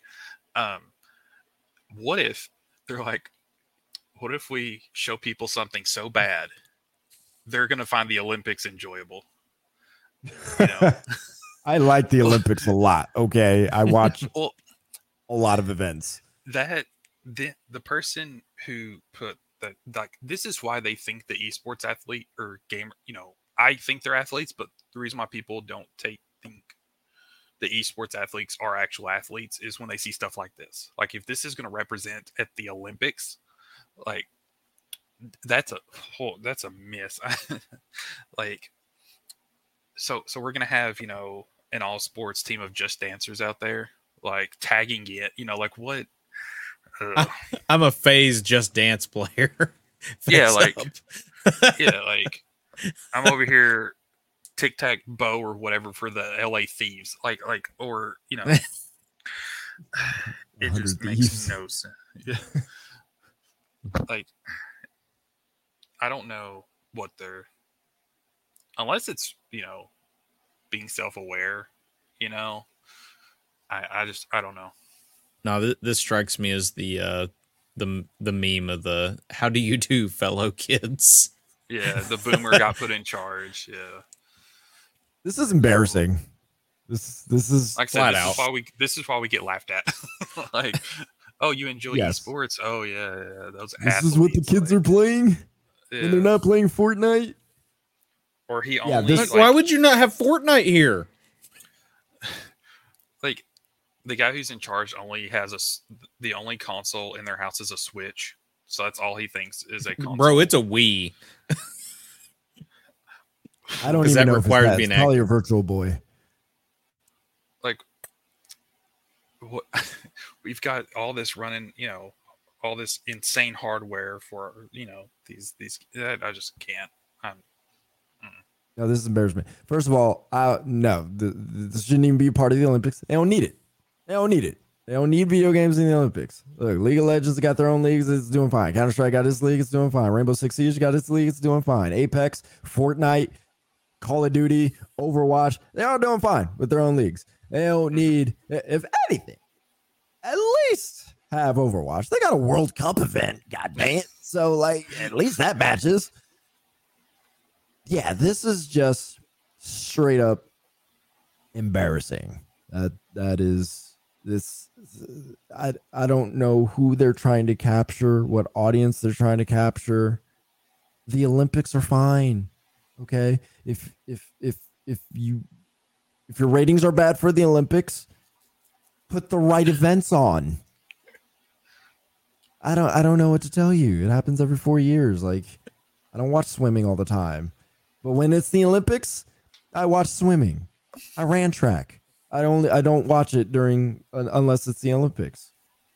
I don't I just don't have time. But yeah, I, I don't know what the point of this is. The only other reason I could think maybe that these games are not a part of the event, uh, they couldn't get them was maybe there's just some exclusivity licensing thing that is like I forget what the League of Legends you know leagues are called, but it's like only these leagues can broadcast League of Legends. You know, only these leagues could Mm. do you know you know Counter Strike or you know, you know Makes how do we and all the Valorant. You know, like these. Maybe that's the only thing I can think of. Because otherwise, it doesn't make sense. Other than the fact that you know they just really wanted to do video game versions of events in the Olympics, which is stupid. Yeah, I.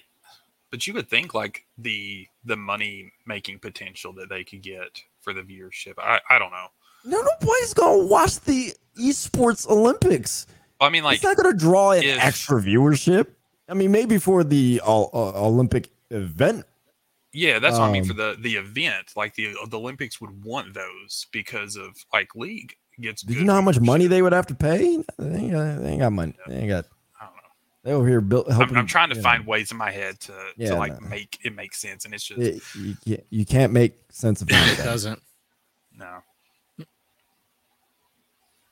Something Uh, that didn't make sense to Sony, at least, is uh, the FTC, which is uh, requiring them to release a lot of information over to Xbox in some subpoenas. Now, not all of it happened. Like, I don't know if you saw the article a little while back, but the hit apparently subpoenaed and said, We want your performance reviews. Yeah. I was like, how does that help you in this whole battle of getting Activision? Like, I don't get how performance reviews actually matters. But I don't know what Tim's doing. like, mm, yeah. So, but PlayStation is having to is being required to actually show off their exclusivity on third-party deals contracts. And they're actually going to have to produce it from January 1st, 2019 to the present. So this is about to get really interesting because the question is is what information is going to make it to the public? And how quickly should Sony be prep Sony be prepping a showcase to show off these games before they accidentally leak third party video games that are coming out because god knows that is probably going to ha- it don't matter how many marks you make some judge is going to be like like the sharpie. so, so, some ju- well, some judge is gonna pick up and he's like, I see this notation on here about Metal Gear Solid 3 remake. What is this exclusivity? And what is a Metal Gear Solid? yeah. They're like, Like it's gonna become this Gear? thing, and uh, if anything can tell you anything, it's that anytime information is shared anywhere, somebody gets it and somebody's gonna post it online. yep. 'Cause it- it- So- either they don't know better or they don't care. Yep. So it's just it's very interesting seeing some of these random things happen. Which there's some good news for Xbox today. The EU sounds like they're moving in the direction to approving the deal after Microsoft has offered a lot of concessions, which uh, pretty much at this point they they are they are eat, having to eat a lot of concessions in this. Uh, everybody keeps talking about 10 year deal. Well, that's not very long. Uh, in video game terms, that is a good long time. That's a very long And time. Let's also remember if you have a 10 year deal, there's almost no way that uh, that doesn't end up getting renewed at the end. Uh, that you are actually more likely, in my opinion, to seeing that deal continue.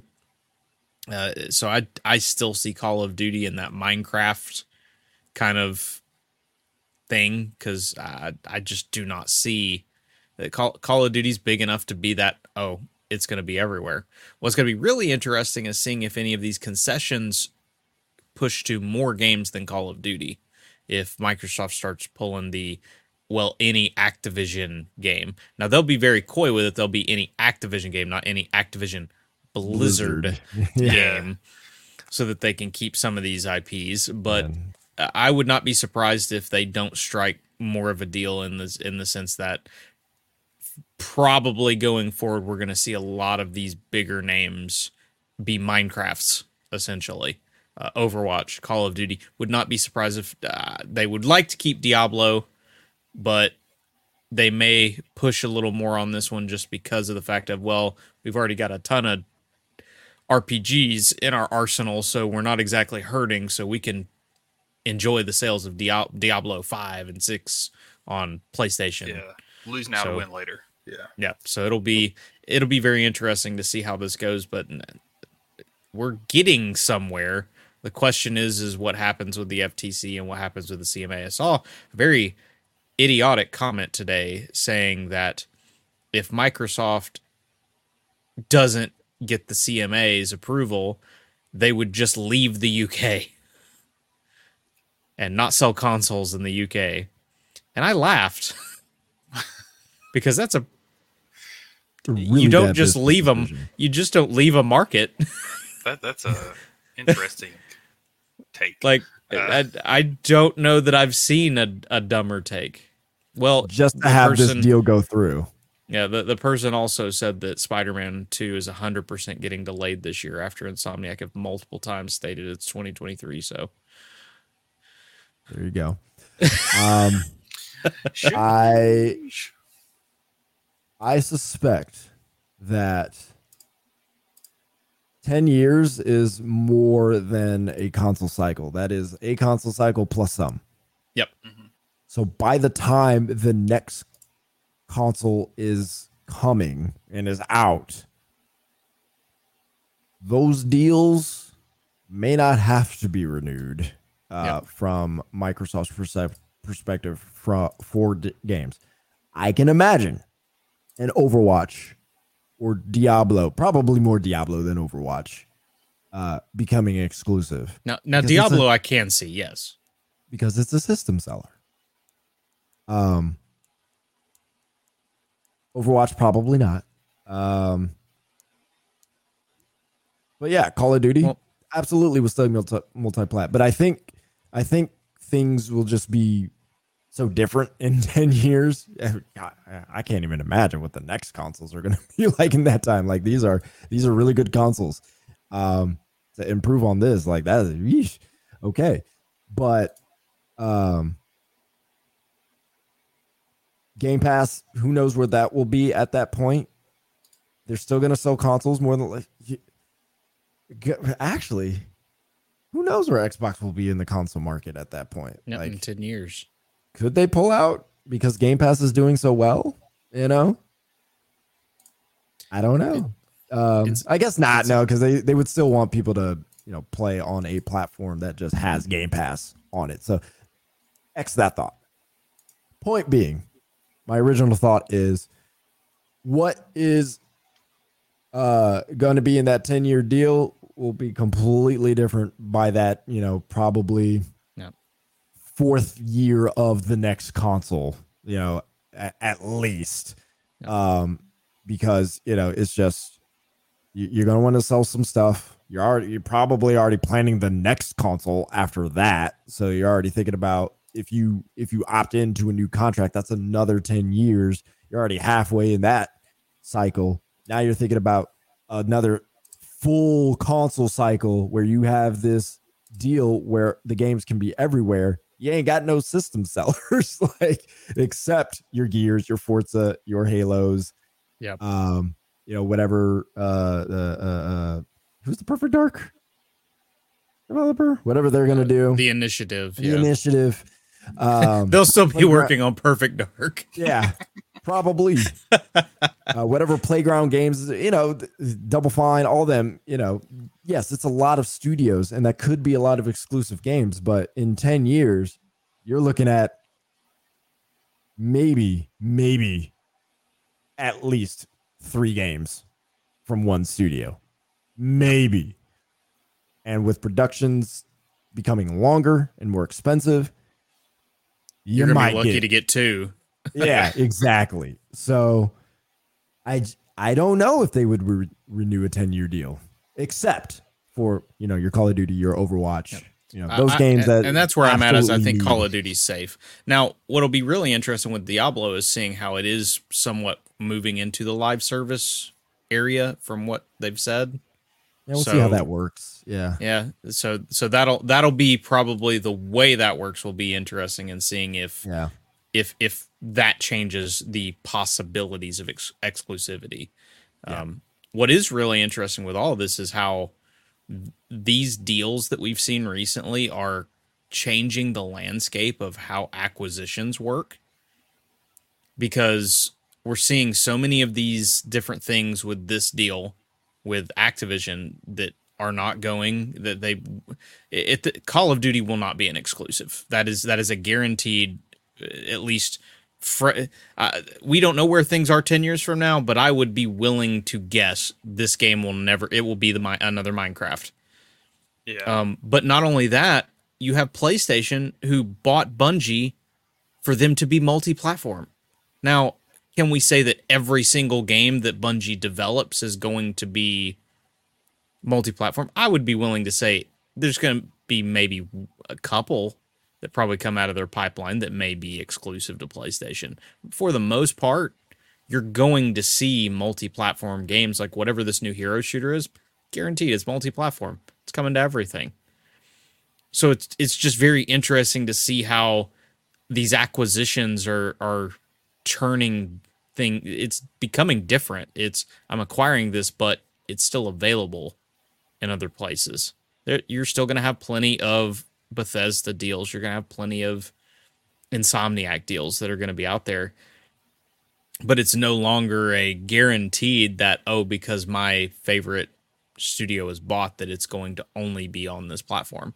You it's it's an interesting market that we are living in right now when it's it only comes to video for- games. Yeah, it's only for those specific games. Um, you know, Call of Duty, Yeah. even if it wasn't live service, it's still going to be multi-plat Yeah. because that's just what it is. Well, you're pushing for imagine- crossplay, so if you don't have Well, the yeah. whole entire base, Like I can't imagine, you know.